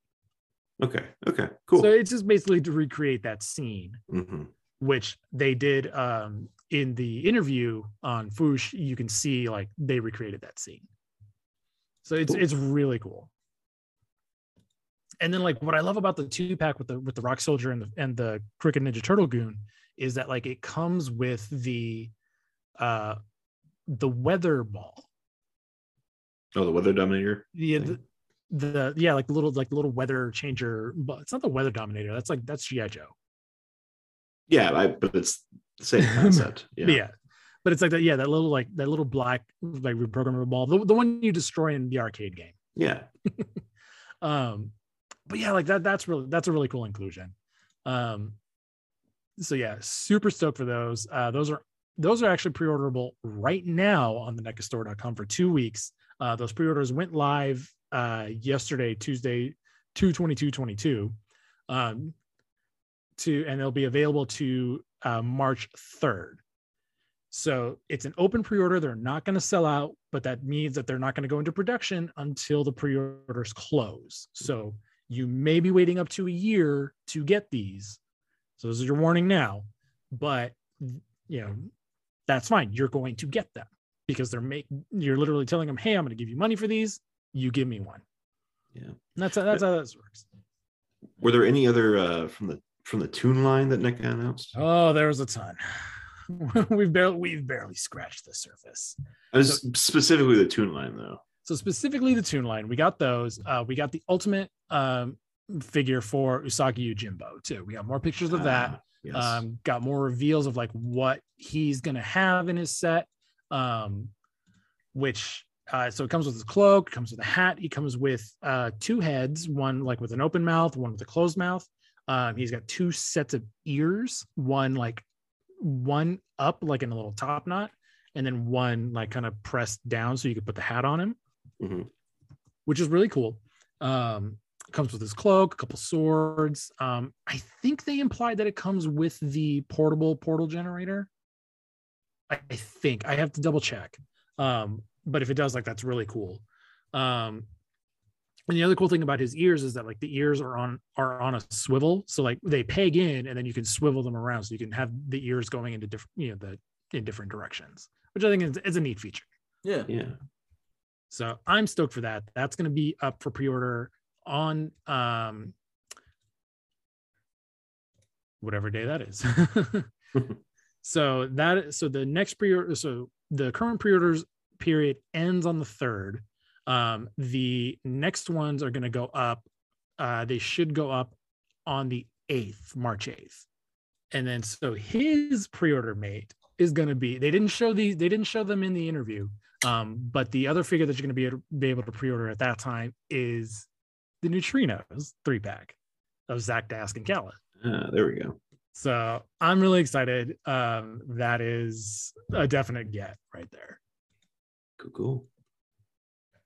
So that was actually it for the toon reveals.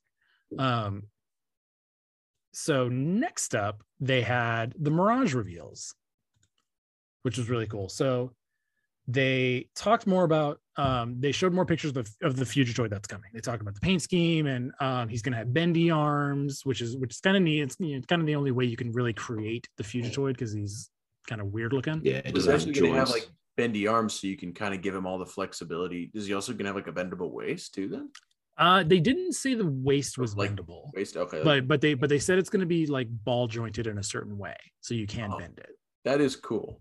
That is cool. Um, so so that's definitely really cool. Um, one thing they talked about that I thought was really cool is that they they wanted to make like the box art special. So the box art was actually all drawn by Kevin Eastman.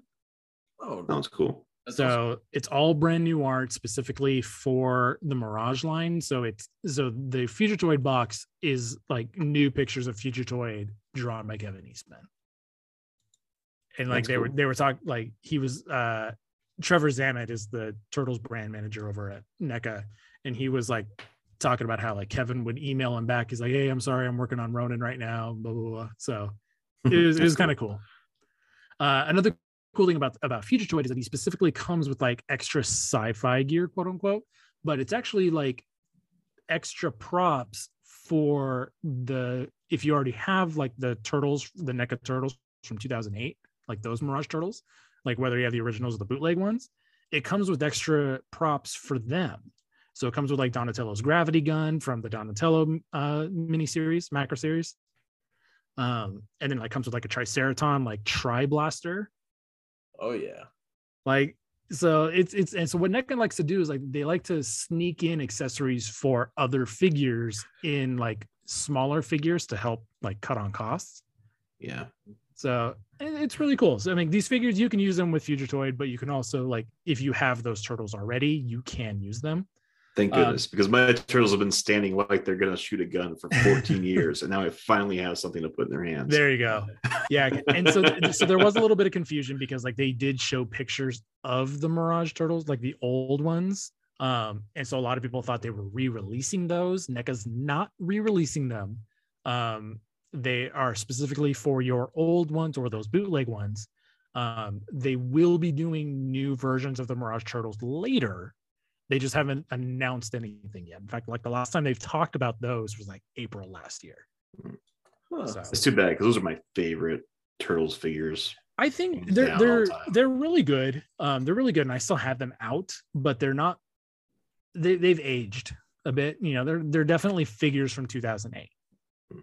and like they're mine are at least at the point where like I'm really scared that they're gonna break.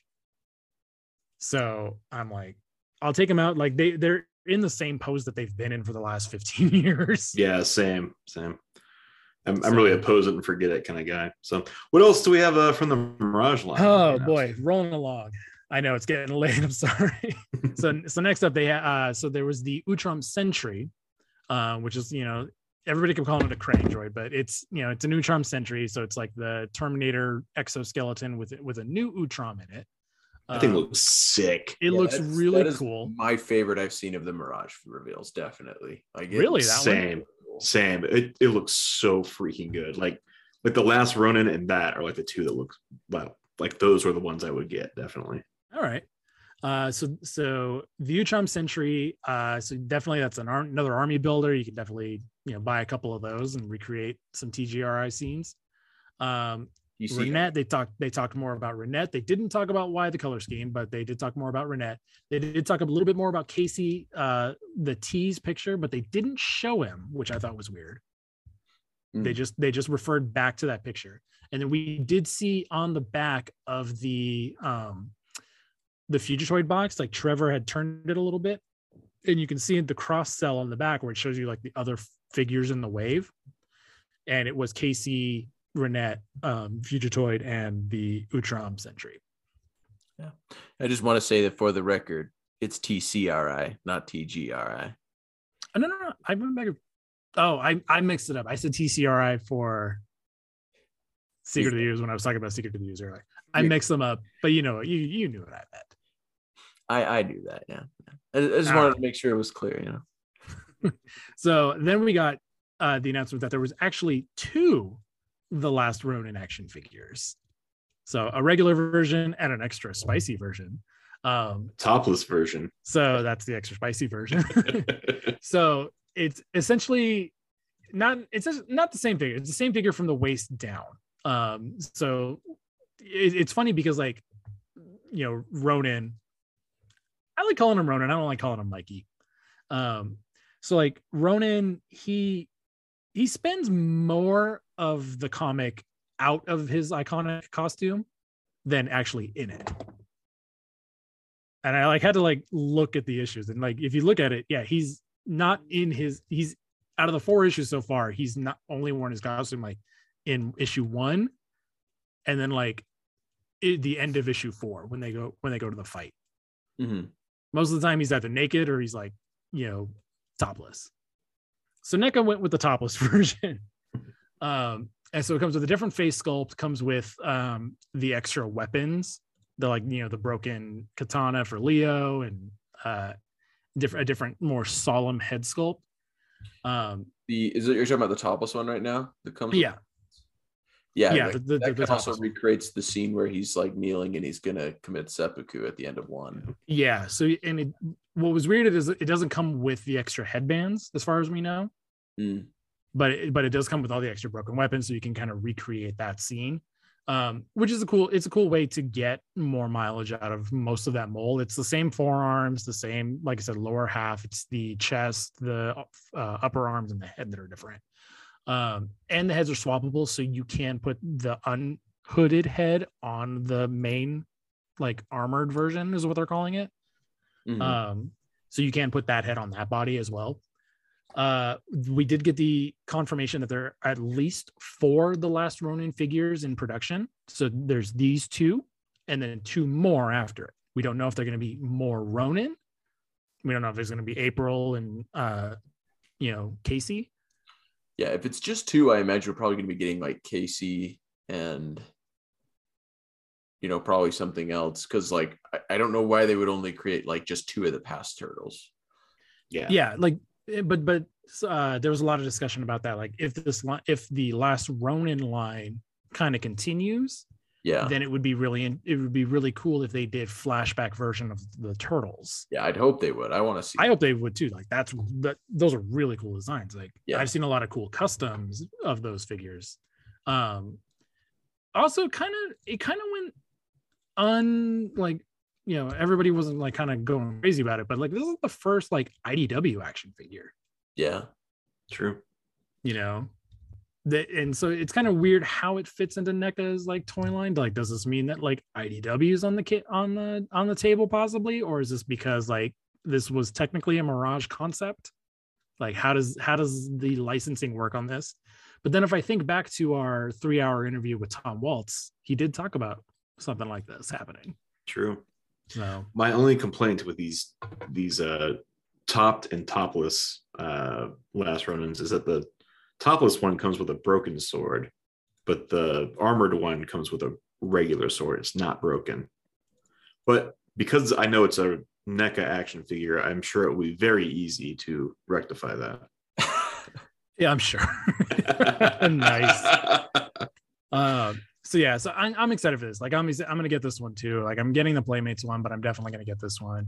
Um, super, super stoked about it. Um, I had another thing to say about it, but I totally forgot what I was gonna say because it's just like it's really cool.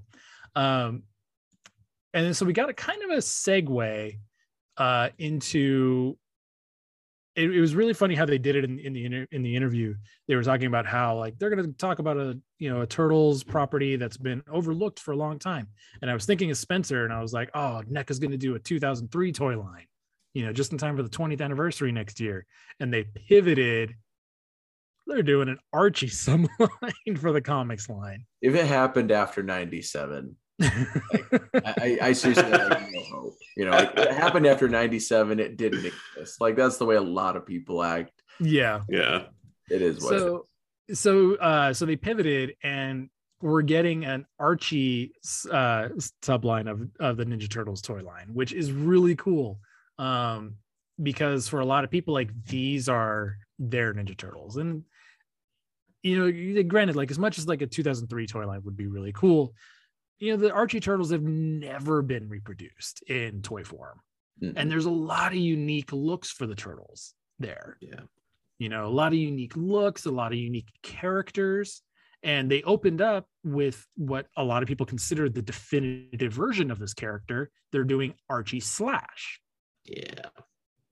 you know which I- is much more what people expect with slash than you know the original cartoon did with him hmm Yeah. I, I grew up with uh, Archie comics and I really like that version of Slash. So, so opening with that is really cool. It's on a brand new body um that's the other two slash figures the one in the arcade line and the one in the uh toon line don't use. It's a, it's a lot buffer and it looks a lot more squat.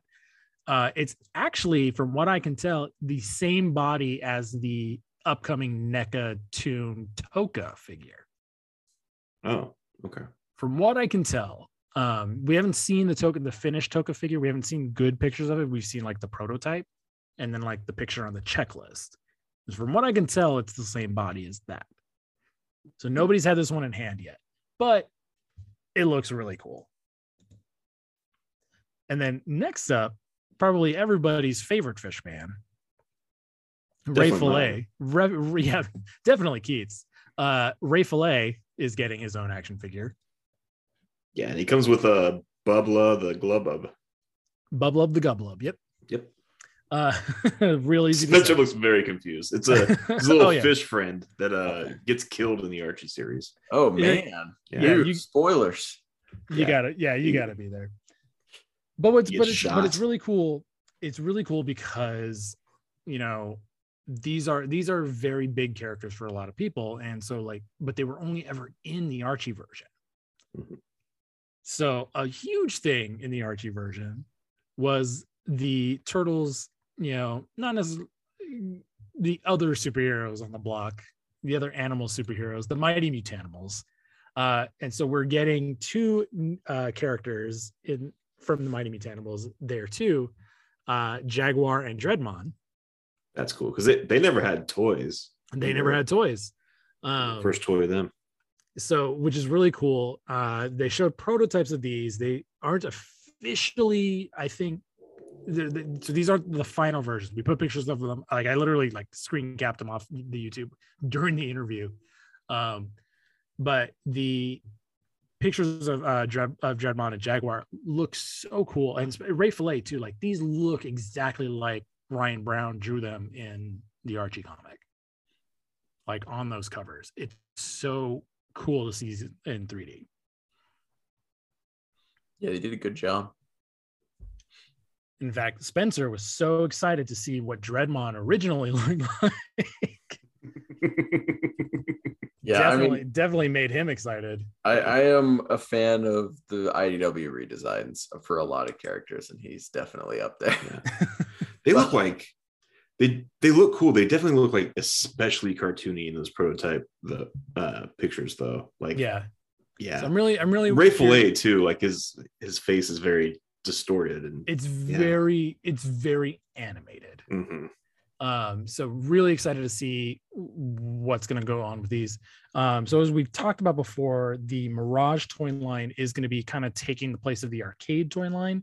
So if you haven't gotten those Turtles in Time action figures, you might want to get them now uh, because they're officially like they're done uh, for now. Like NECA said, they'll revisit the line later, but they're shifting production to the Mirage toy line, and now the Archie is going to be a, a subline of Mirage.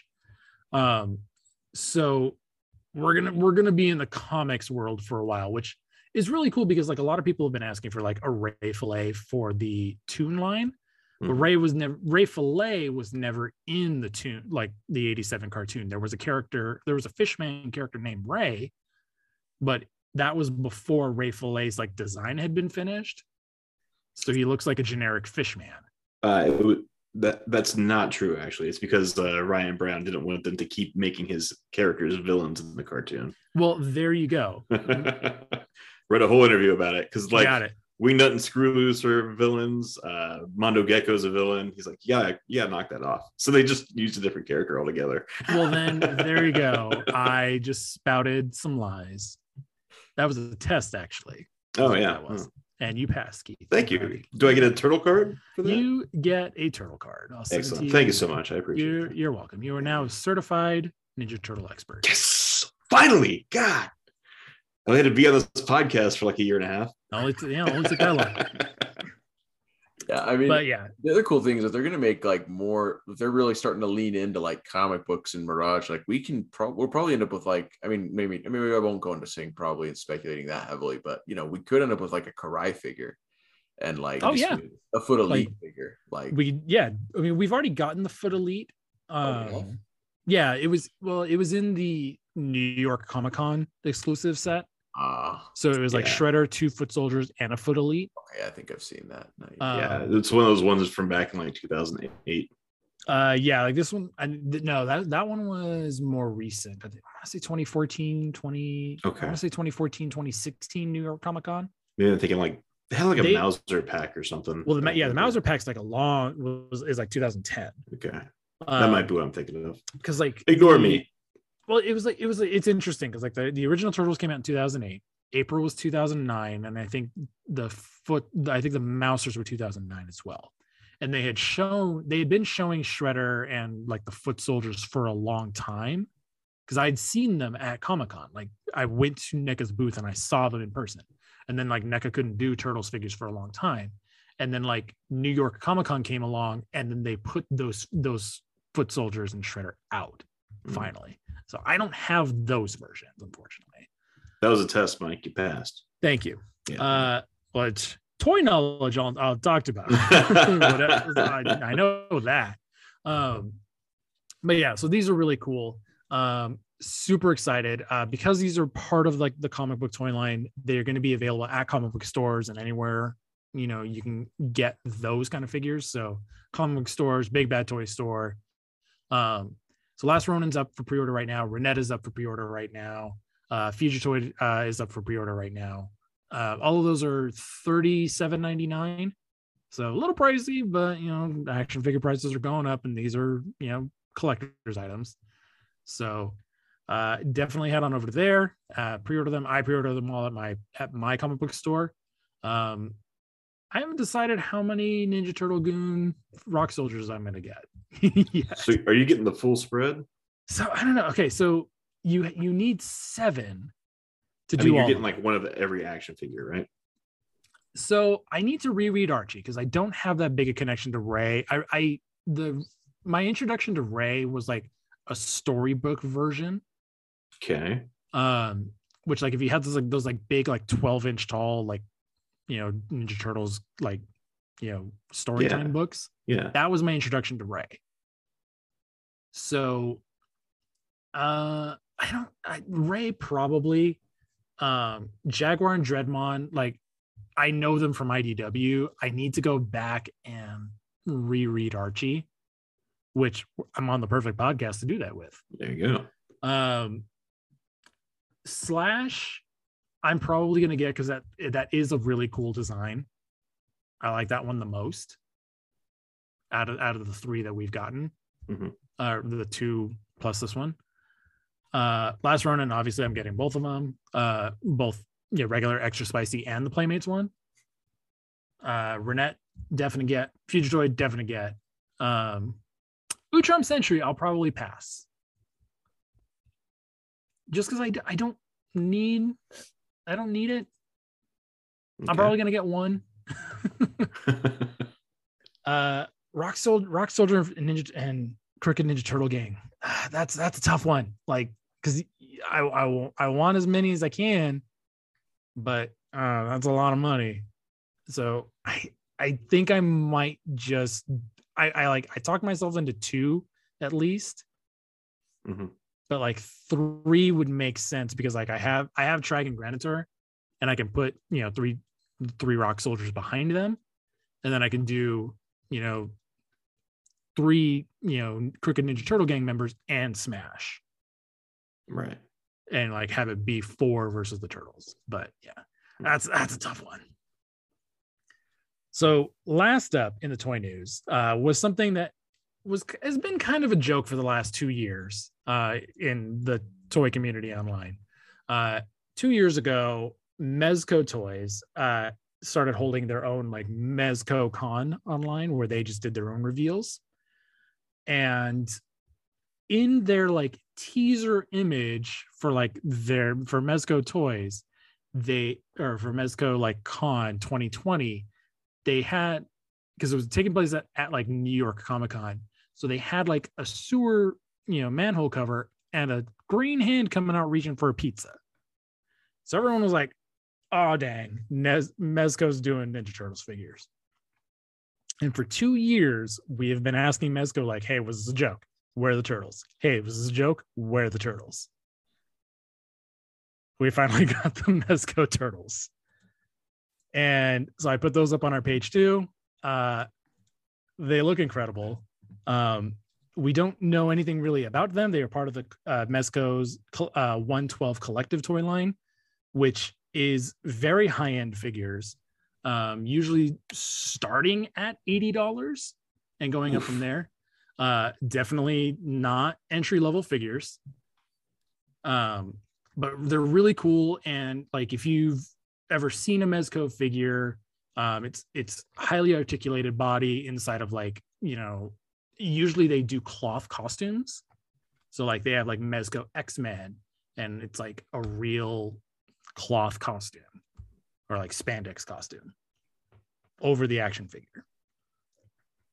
Um, we don't know how they're going to do this with turtles. Uh, we don't know the price range on these turtles. Uh, with Mezco, it's a long lead time because in some cases, some people are coming up on. I think it's a. I think it's two years for a particular figure. Uh, from when like they announced it, and some people had pre-ordered it. So don't know what's going on exactly, but I'm excited because like I've never collected a Mezco figure before. I've kind of always wanted one, and I figured like you know turtles would be my entry point for Mezco, Yeah. and they've finally called my bluff. They're like, hey, we heard you. Uh, so we're gonna. So here you go. There's one last item of toy news that you missed. I miss toy news. Yeah. Mm, They mean, I've been- I've been rambling for the last half hour. So. they revealed the details of the mummy Michelangelo. oh, that's right. It's the That's only one I didn't Which put a picture up of. I actually really like that one. And that actually might be out of all these action figures, the one that I get. Like So- it's he's got like Ankh nunchucks and he's got Yeah. he's got a hieroglyph on his uh on his shell. And the biggest crowning jewel to me is that they have an alternate head that looks a lot like the rotting Ninja Turtle suit head. yes. Yeah. Michelangelo. that one's that one's really that Yeah. one's really cool. Um, I don't think Did you did you watch the the reveal trailer for it too? It's like those like old uh toy commercials Uh-huh. so those with the yeah. old timey announcer and everything. I So thought those are hilarious. all those are all done by DGX Animation, uh, who has been doing like stop motion animation for a while.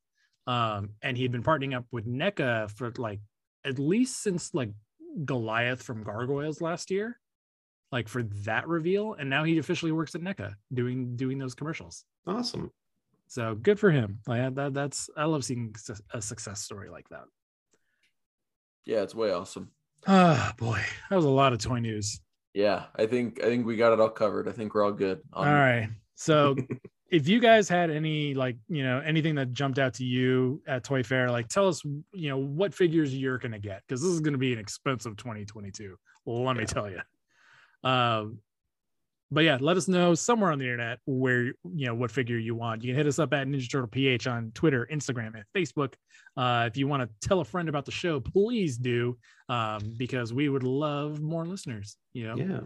Mhm. Oh, Any uh any last bits of news there, Spencer?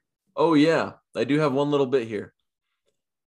I recorded with the Ninja Turtle nerds not too long ago. Uh, by the time I, while, while, I'm, while we're recording this, they still have not released those episodes, but they're beginning to cover the image series, which is what we're also about to to get into.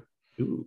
Um, and uh, yeah, I had a lot of fun with them.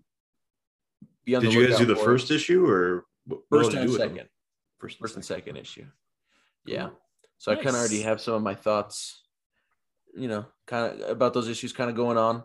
But uh I'm excited for it uh, for those episodes to come out for you guys to hear them because they're really really fun. You should definitely check it out. It's So worth it's looking. Team and. T Nerds on Twitter. Uh, definitely friends of the show. We're like, we love those guys. Yeah, well, because they awesome. they each episode they dig into each issue individually, which is something that we don't do. You know, I'm looking at trying to get caught up and also covering all of Ninja Turtles, which is huge. I mean, they Uh, also started a lot earlier than we did. So Yeah, they they started they started a little earlier than we did, but yeah, um, it was definitely before we did, but they cover them one at a time, and so yeah, like it's it's really great deep dives. They kind of get you know they definitely talk a lot more about what was going on during that time outside of turtles you know like it's it's really fun the way they they do it i enjoyed it uh so check it out and be on the lookout for those episodes because they're coming oh yeah. Awesome. breaking news we're actually adding in this little bit of Whoa. our already very long news segment Yeah, geez, Louise. Um, How so much this- changes in 24 hours? Yeah, this news dropped and it was so hot and breaking that we needed to get back together uh, and cover it. But uh, if you guys saw our Facebook page um, last, uh, what day was that? Last Thursday, uh, you saw that we uh, let everybody know that Venus is coming back to Ninja Turtles. um, we posted pictures over on our Facebook and Twitter. Um, and uh, yeah, so Nickelodeon and IDW are officially bringing Venus back to Ninja Turtles. Yeah. Now, we've seen her before on the back of the free comic book day cover, but this is confirmation that it is indeed Venus. Yeah. So we so there was that speculation. Uh, we saw the free comic book day cover. What was that? Back in December. Um, and there was like a turtle, like kind of like a patchwork turtle on the lower left hand side. Um, and like she had a braid.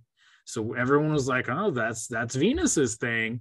Uh, so it turns out that was actually Venus, and in uh, an exclusive reveal on over on IO9's website, um, they made the official announcement that Venus that that is Venus, um, and she is coming back to IDW as part of um, the build up to Armageddon game. She's going to be here literally in the next issue. Like 126 came out last week, Mhm. and she, she's going to make her debut in 127.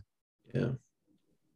yeah and so she's kind of good giving off like in the pictures like she's all like taken apart and stuff so she's kind of giving me like nebula or like frost from mortal kombat vibes So if you're reading, if you're this is kind of spoilers if you guys aren't caught up with the comic book, um, but the it builds off of the Punk Frogs arc um, that started in 125, um, and uh, it turns out that uh, Venus is going to be created by the new character Dr. Barlow, who's like this. He, he he's kind of reminds me of like Professor Pig from Batman, um, and what Dr. Barlow is basically like he's a mutated person in mutant was like a rat like a- Yeah, he's like a yeah, mutated. He's a mutated rodent rodent person.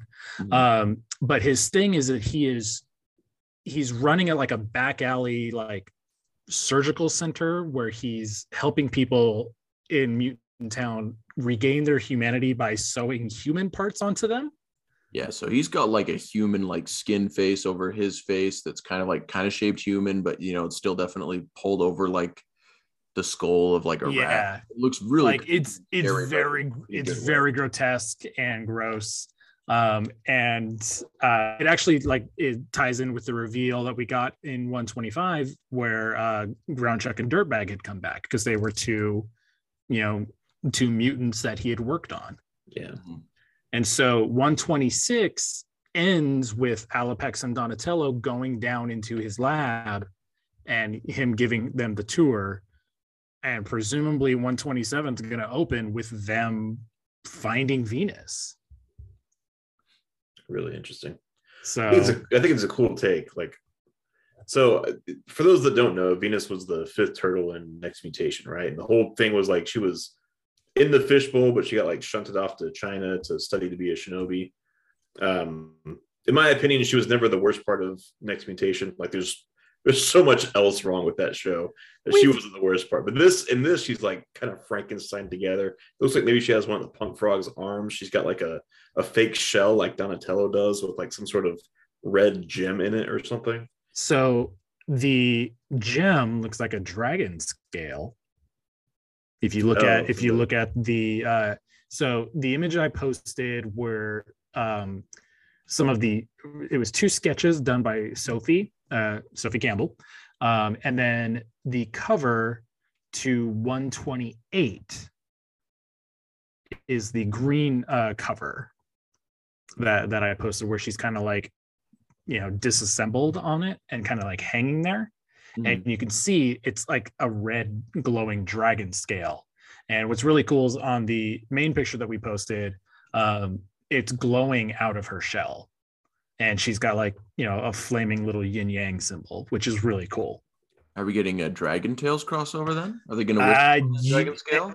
remember this is all built up to armageddon game Yeah, no, I'm, I'm just kidding. But anyway, the dragon is so if you haven't been reading the comics, is the is like the big villain of like He- the destroyer god. he's like the father the father of the pantheon yes, the father of the pantheon that's like the destroyer chaos god uh that exists. So so yeah uh this is it was a really cool really cool reveal um so uh just kind of going going th- we're not going to read the whole press release but um specifically says venus will make her debut in teenage mutant ninja turtles 127 on sale march 16th as part of a story arc that concludes in issue 130 her story will continue in this year's teenage mutant ninja turtles free comic book day issue.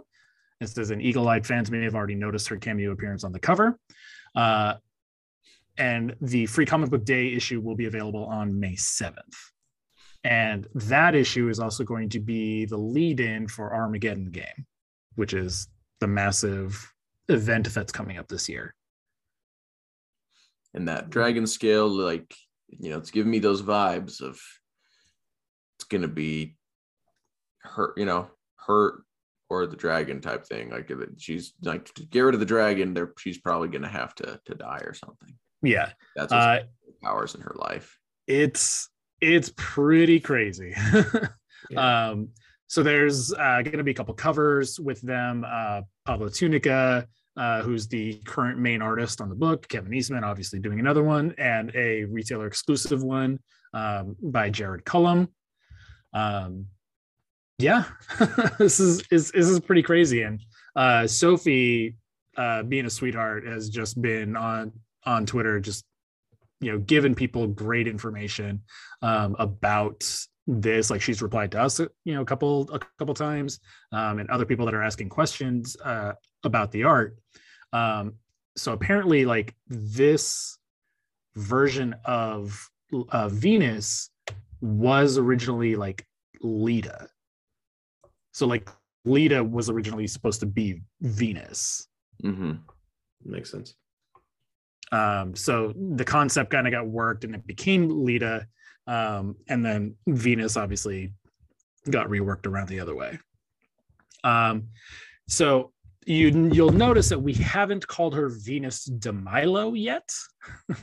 um, because specifically this version is not Venus de Milo. Um, we've talked about it before, uh, where we thought there was like some legal issues, which is why Venus had not made an appearance in a long time. Sophie's kind of danced around it and said like it's convoluted, but yeah, legally they can't use Venus de Milo as a name. So the way around that was just call this character Venus, apparently. Seems seems like splitting hairs legally, but whatever. uh, the the term is uh, similar but legally distinct from. Yeah. Why didn't they just use a uh, what was it? Mei Pieh Chang? Wasn't that her original name? Oh yeah. Uh, God, what was her? It was like my my was her uh, her real name. Yeah. Well, Yeah. whatever, I guess. So um, reactions have been actually pretty cool. Um, you know, from what we've seen, um, at least on our pages. Um, you know, everybody seems you know excited that you know they're giving her another shot, which is again another thing that we've talked about on the show. Like Venus as a concept isn't bad, you know, and if anything, like this is her concept redemption. Mhm. You know, we we've said it before. You just you just it, it just needed a better con- it just needed a better like creative team to take care of it than the next mutation. Yeah, I, I I really think the next mutation was so bad that, and she's just associated with it that by association she's bad. You know, I never thought the I never thought the thing that killed next mutation was the fifth turtle. I think it was everything around it. You know, yeah i mean like there's a lot that goes into it but also too like there is you know history of you know the creative team behind ninja turtles also not liking her like peter laird famously hates venus de milo um and and I, I get it like you know that that violates the core concept of ninja turtles for him. Um so i i, I understand that part. Yeah, well, some of it, it seems like a lot of it is him kind of drawing like a hard creative line in the sand of like when you're being creatively bankrupt and no longer being trying to create something new or original because like you know his big examples are like you know you have superman and so then you get supergirl superboy superdog you know you have batman and then you get robin and batwoman and batgirl and bat Mhm. and and so like it's just kind of this like uncreative this character's successful so now we create a hundred different versions of them. But um, she's but the thing is but i mean okay so yes like you can you can get creatively bankrupt doing that. But i i think the core concept at least of this version of venus is so wildly different than the ninja turtles by themselves. Like i think this gets a pass on that on that aspect of it. Like she's not she, she's not a mutated turtle as far as we know like them Well, mm-hmm. it's not like what they did in Next Mutation, where it was like, oh yeah, there was Yeah. another turtle Yeah. in the bowl. We all totally forgot up until now. yeah like that is that that is a lazy concept i think it's a funny concept and i think it i think it does work in a narrative sense but you know it, it is creatively lazy like oh there was a there was a fifth turtle like It's also Jenna not the first time they'd done that because they did it with Mondo Gecko in the cartoon too. yeah So, and like yeah. Jenica, Jenica's already proven that like a like you know a female turtle works, and with, especially with Jenica, like Jenica's aspect of it was like because a lot of like Peter Laird's like thing was these are four turtles and like they're the only ones of their kind, Mhm. you know, and. I mean, technically, they still are. Like Jenica is a mutated human into a turtle like she's not like she's not one of the turtles in that sense like she doesn't share that experience with them yeah uh, especially in idw like she's not a reincarnated human from feudal japan Yeah, the biggest thing that I would say is something that is a part of the core of the turtles that not a lot of people talk about. Like everyone always talks about family, and you know, some people, of course, you know, when they want to start talking about the comics, bring up revenge. But there is a big plot line of like really just feeling alone and being like the only ones and like being you know like i said like total outcasts uh and so when you do end up building up too many mutants, you know, and you kind of end up doing arcs like Mutant Town, where suddenly they now have a place where they fit in and they are fine, you kind of start losing that. well remember too they they were they were like they're they're granted they're a part of the community in mutant town but they're still they're still like they're still different from everybody and that does and that does get called out uh, when Mona Lisa and Donatello especially have that fight because it's like the turtles are kind of the leaders of the community, and then when everybody finds out that they're not, you know, human turned mutants, everyone's like, well, why are you guys leading us? You don't have the same experience we are. Like you've never been human. Yeah, but then there's also a bunch of mutants that are also animals as well, though, besides the turtles there anyway. I mean, yeah, there there are those, Yeah, that- but like That's they're kind of not- what I didn't like about Mutant Town was like, okay, we have Jenica, who's like a completely unique human turned turtle from a blood transfusion, but now like there's hundreds of thousands of mutants, so like there's no conflict there anymore, right? Yeah. but Well, the con- the conflict is still in that you know mutants are still looked down upon. Like it's the X Men rule now Like they are, they, yes, they are looked down on, and they and like it is one of those things. because like Mutant Town is still quarantined. just saying it, do- it doesn't make her nearly as unique as she was in issue 93 versus 100, right? That's all I'm saying. yeah, yeah, and, and, I, and I agree with that. but But Either way. but yeah, no, yeah, it's like Jenica itself. Like Jenica's not super unique in the fact that she's not the only human turned mutant anymore. But I mean, granted, like Bebop and Rocksteady had already been human turned mutants. Yeah, Old Hob famously attacks them when they wanted to join the mutant animals because of that. yeah, So I don't know. I'm I'm personally excited. You know, I've I haven't been a champion for Venus, but I've said like, you know, she deserves a she deserves a better version.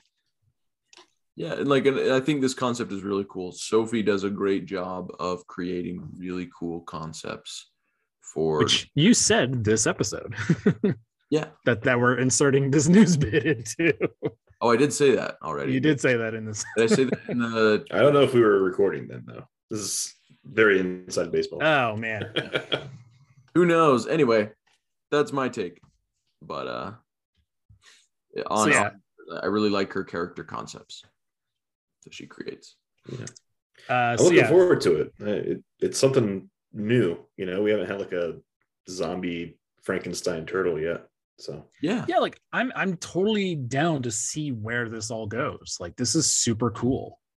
yeah. I'm I'm waiting to see how Armageddon game turns out. Like I've heard fans, you know, a few fan theories that it could be kind of a bit of like a, a reboot for the IDW universe.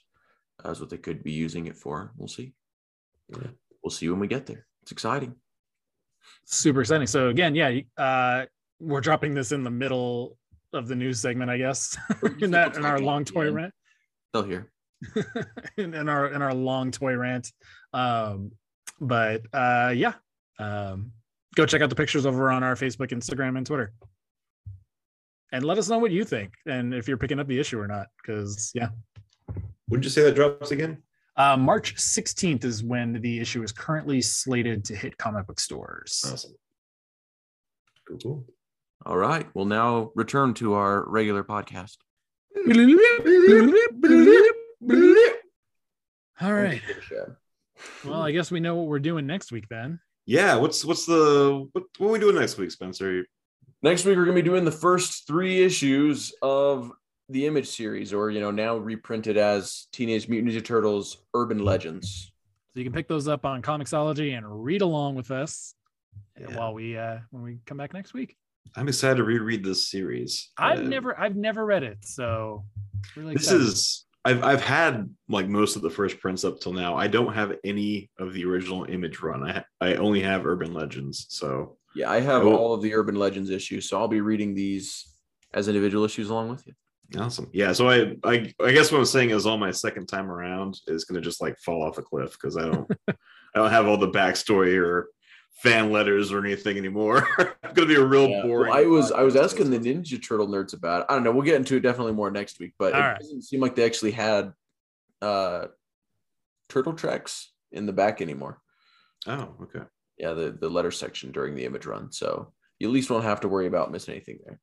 There we go. That's our show this week. Thank you guys so much for listening.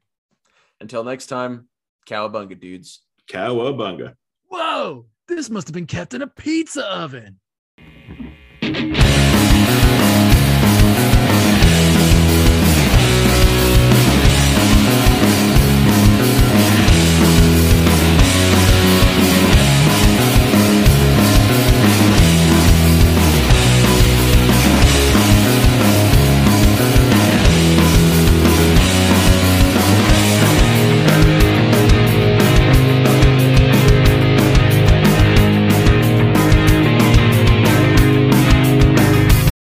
Look, Bumble knows you're exhausted by dating.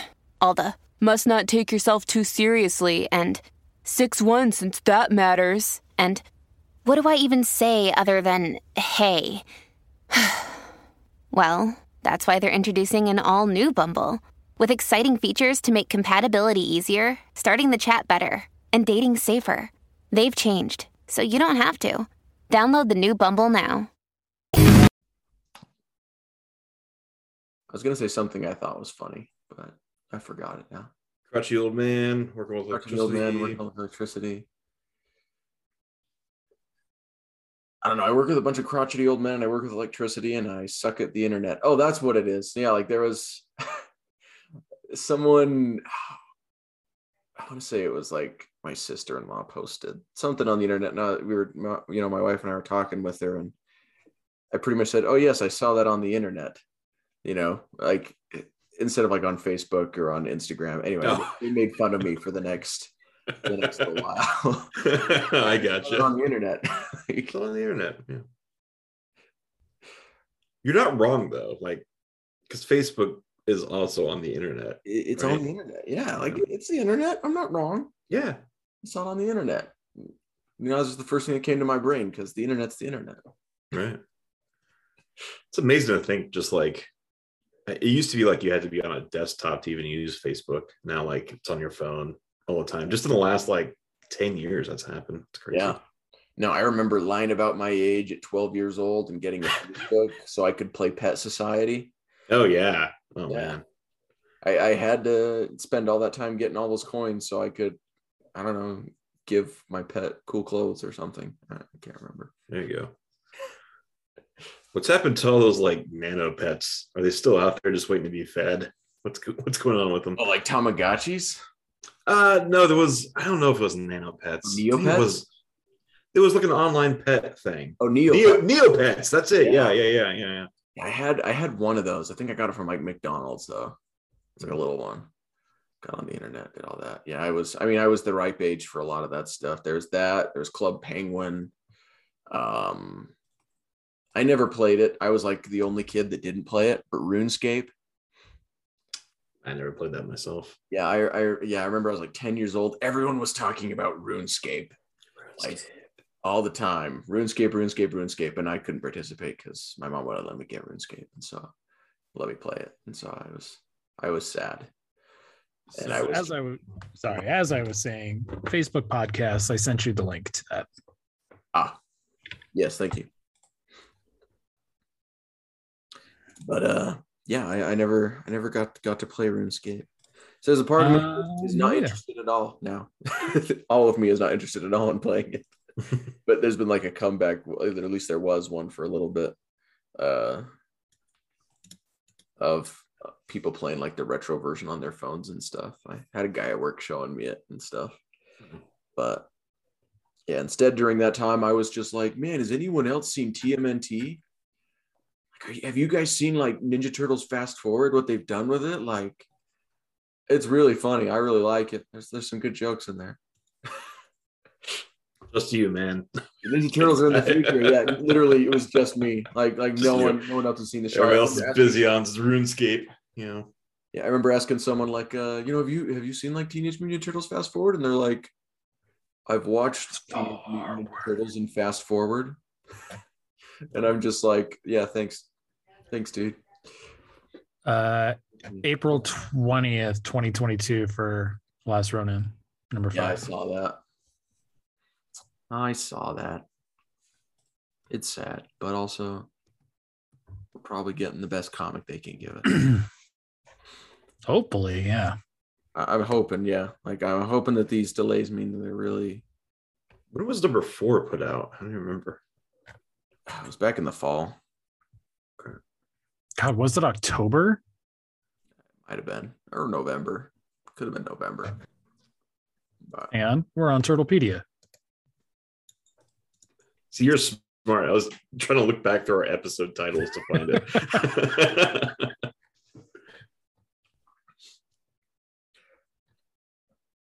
oh, God, this is such a badly designed wiki. There it is. I couldn't find the search button. well, I You find the- it first. Blood and Snow. Uh, oh frick, I lost it. Oh, I found it again. September. Whoa, what? Holy cow. September, October, November, December, January, February, March, April, May. April. So that's like seven months between. Yeah, Wow. jeez. That's like my one complaint about it. But September 22nd, 2021. Yep. But what am I gonna do about it? Because like we all know damn well I'm gonna buy the thing. Oh yeah. You Oh, know, like, it's not deterring me at all. Yeah, exactly. Like I'm getting it no matter what. yeah. And the thing is, is like once it's all come out, like after that you can just read it all the way through. It's like no Yeah. big, you know. That, that's the other thing about it. Like people who are complaining about it, it's like it does it coming out later affect the overall quality of the story. Like no, if anything, Yeah, like it, if anything, it gives them more time to make something better. Yeah. It's so like once this comes out as a big solid book, you can read this through as much as you want. It's no big deal. Yeah. But the anticipation is killing me. I do want to know how this ends. It's weird because like poor scheduling kills so many books, but like Last Ronin, it- it's only made me thirstier. You know. I know. well, I mean, that's the other thing about it is it's like, yeah, it makes people want it more because everyone's, you know, chomping at the bit for this book. But uh it's like because it's a five issue story as well, like that's I don't know. It, it's just different than Yeah, I saw somebody. I saw somebody complaining that like, oh, they're getting they're getting the action figure out early, and it's like the f- book freaking started like a year ago. yeah. Yeah. Yeah, wasn't the first issue in like 2020? It's Yeah. been out for a while. Like, what are you like? What are you talking? He's like, he's like, maybe they should finish the book first. And I'm like, shut up, Yeah. dude. That's how all comic book action figures work. That's why we don't have a Superman action figure yet. Yeah, because they they haven't gotta- finished Superman. Exactly. Get that guy on our podcast and let's just berate him incessantly and yeah, kick him out of the group chat. Come on. come on, anonymous man. Uh, but I mean, the other funny thing about it is like the book has already been a financial success. Like they they don't need to have a good ending technically for them to be able to do a good job of selling action figures. yeah, Yeah. like I said, I'm not expecting like a world shattering reveal at the end. Like this is a story you've read. I mean, it's the Dark Knight Returns. It's uh, you know, it's it's been told before. I'm Yeah, like but- there, there's no new ground here that's being broken.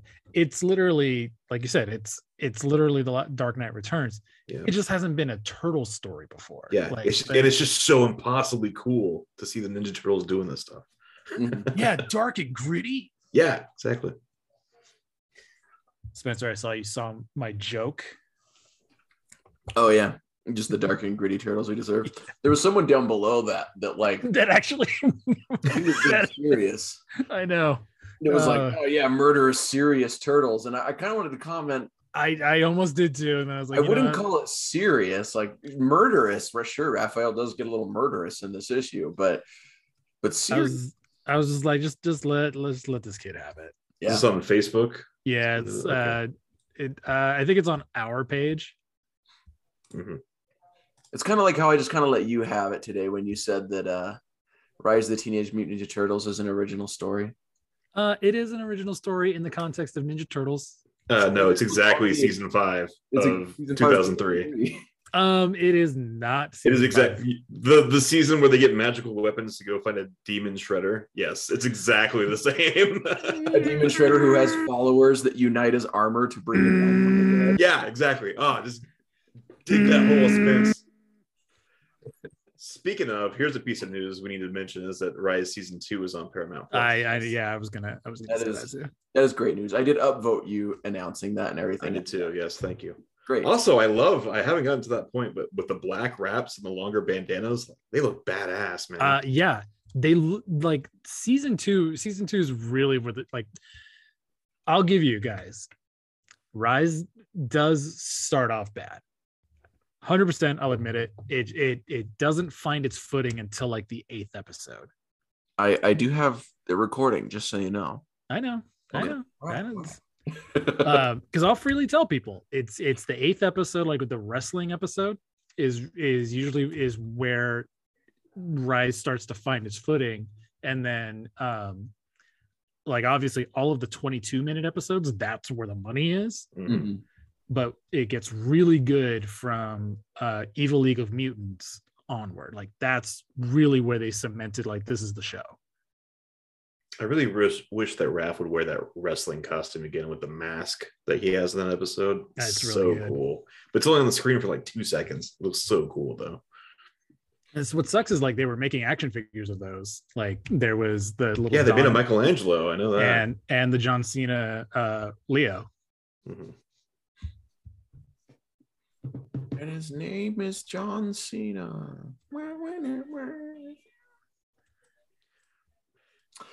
I, just, I I love that they did that because you know John Cena played Baron Draxum in the first season. Yeah. Yeah. And then after that, he was t- too too big for the budget. He was either he was either too big for the budget or there were scheduling conflicts. I think he was doing the Suicide Squad at the time. oh yeah. Yeah. Yeah. Who does his, his voice in season two? Uh, Roger Craig Smith, who plays Sonic in all the video games, Really? Huh. Hmm? Okay. at least all, at least all the modern video games. Wait, yeah. I, I figured it wasn't Urkel. Yeah, well, it hasn't been Urkel in like 25 years. That's what I mean. Yeah.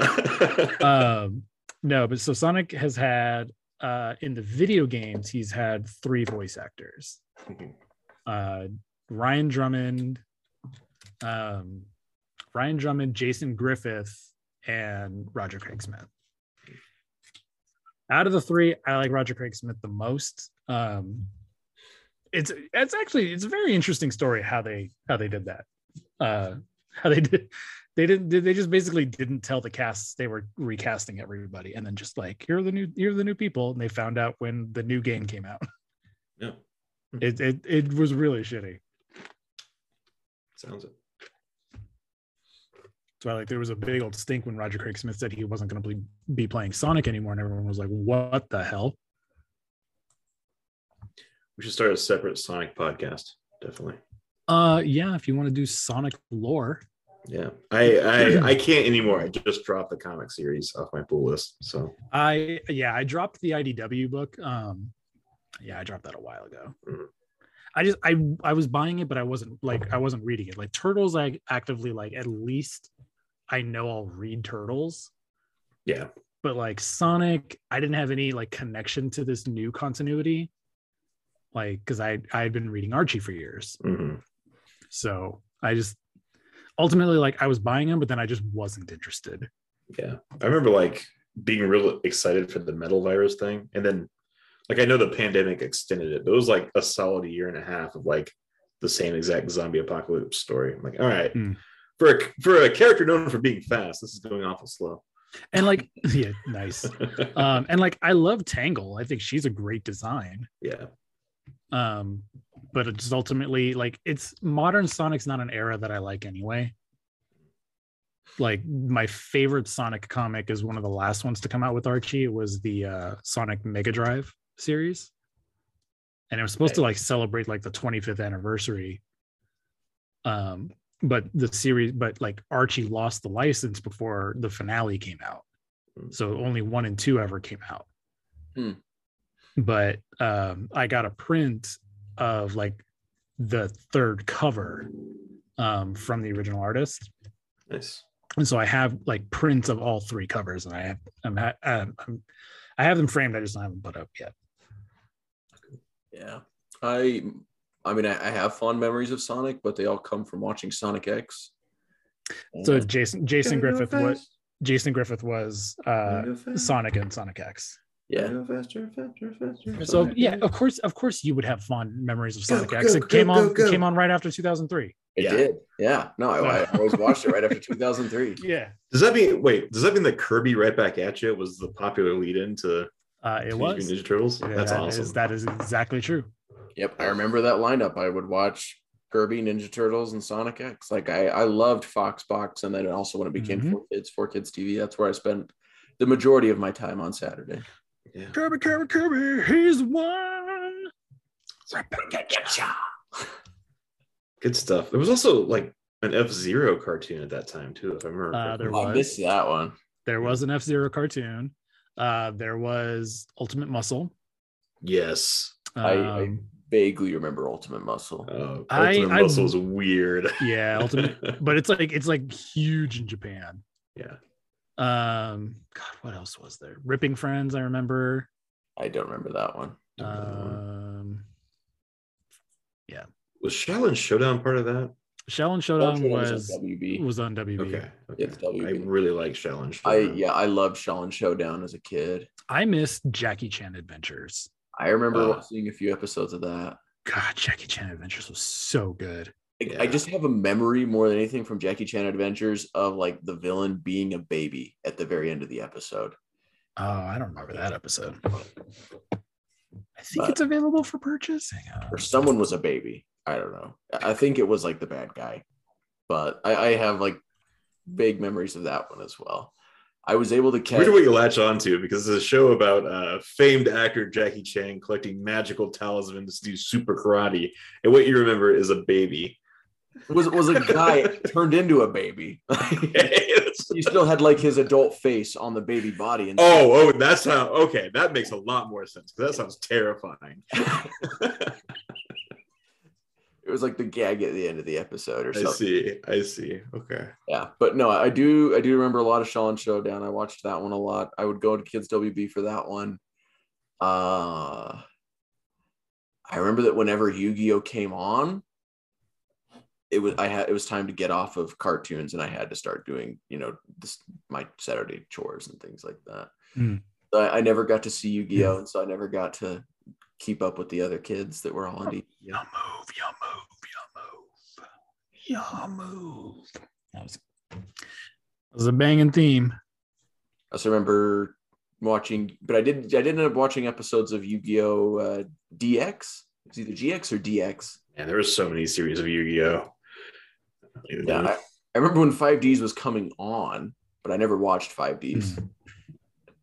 I just remember that there was a commercial where Mikey Michelangelo would come out and be like to announce the show would be like 5DDDs, 5DDDs, and I'm annoyed by you doing that already. I'm annoyed by you doing that already. Oh man. I mean, the, the great thing about Yu-Gi-Oh! 5Ds is it's like these guys are racing motorcycles and dueling at the same time, but like neither of them have to do with the other one. You know, you can win the race and lose the duel. Like Strange. doesn't make any sense. I mean, maybe I'm totally wrong. And if I'm wrong, and you know, you listener who was listening to what is probably now going to be bonus content, think I'm wrong, tell me. Let me know. Thanks for sticking with us because we have big news. So I assume this show is already going to be like two hours plus this bonus content. Yeah. Uh, how much is this bonus content? I don't know. I, I usually don't even edit it. I'm just like slap it on the end of the episode. I didn't even realize. Yeah, because I, was like- I was like, did we say anything we shouldn't have said in this bonus content? I don't feel like we have, We- uh, except for uh, berating your friend. But we were joking. We- or- did I berate no, my don't friend? berate people, guys. Don't do it. It's it's a No, meme. we it's a we joke. talked about talking about berating your friend. We didn't actually do it. Did I berate my friend? Oh God, No, you didn't. No, no. You even say his or her or their name. you can berate me all you want, though. You really want to. I don't even remember saying that. That's how out of it. I am. While you're recording is, is what, what I'm hearing. Oh man, I'm ready to record. All right, let's record.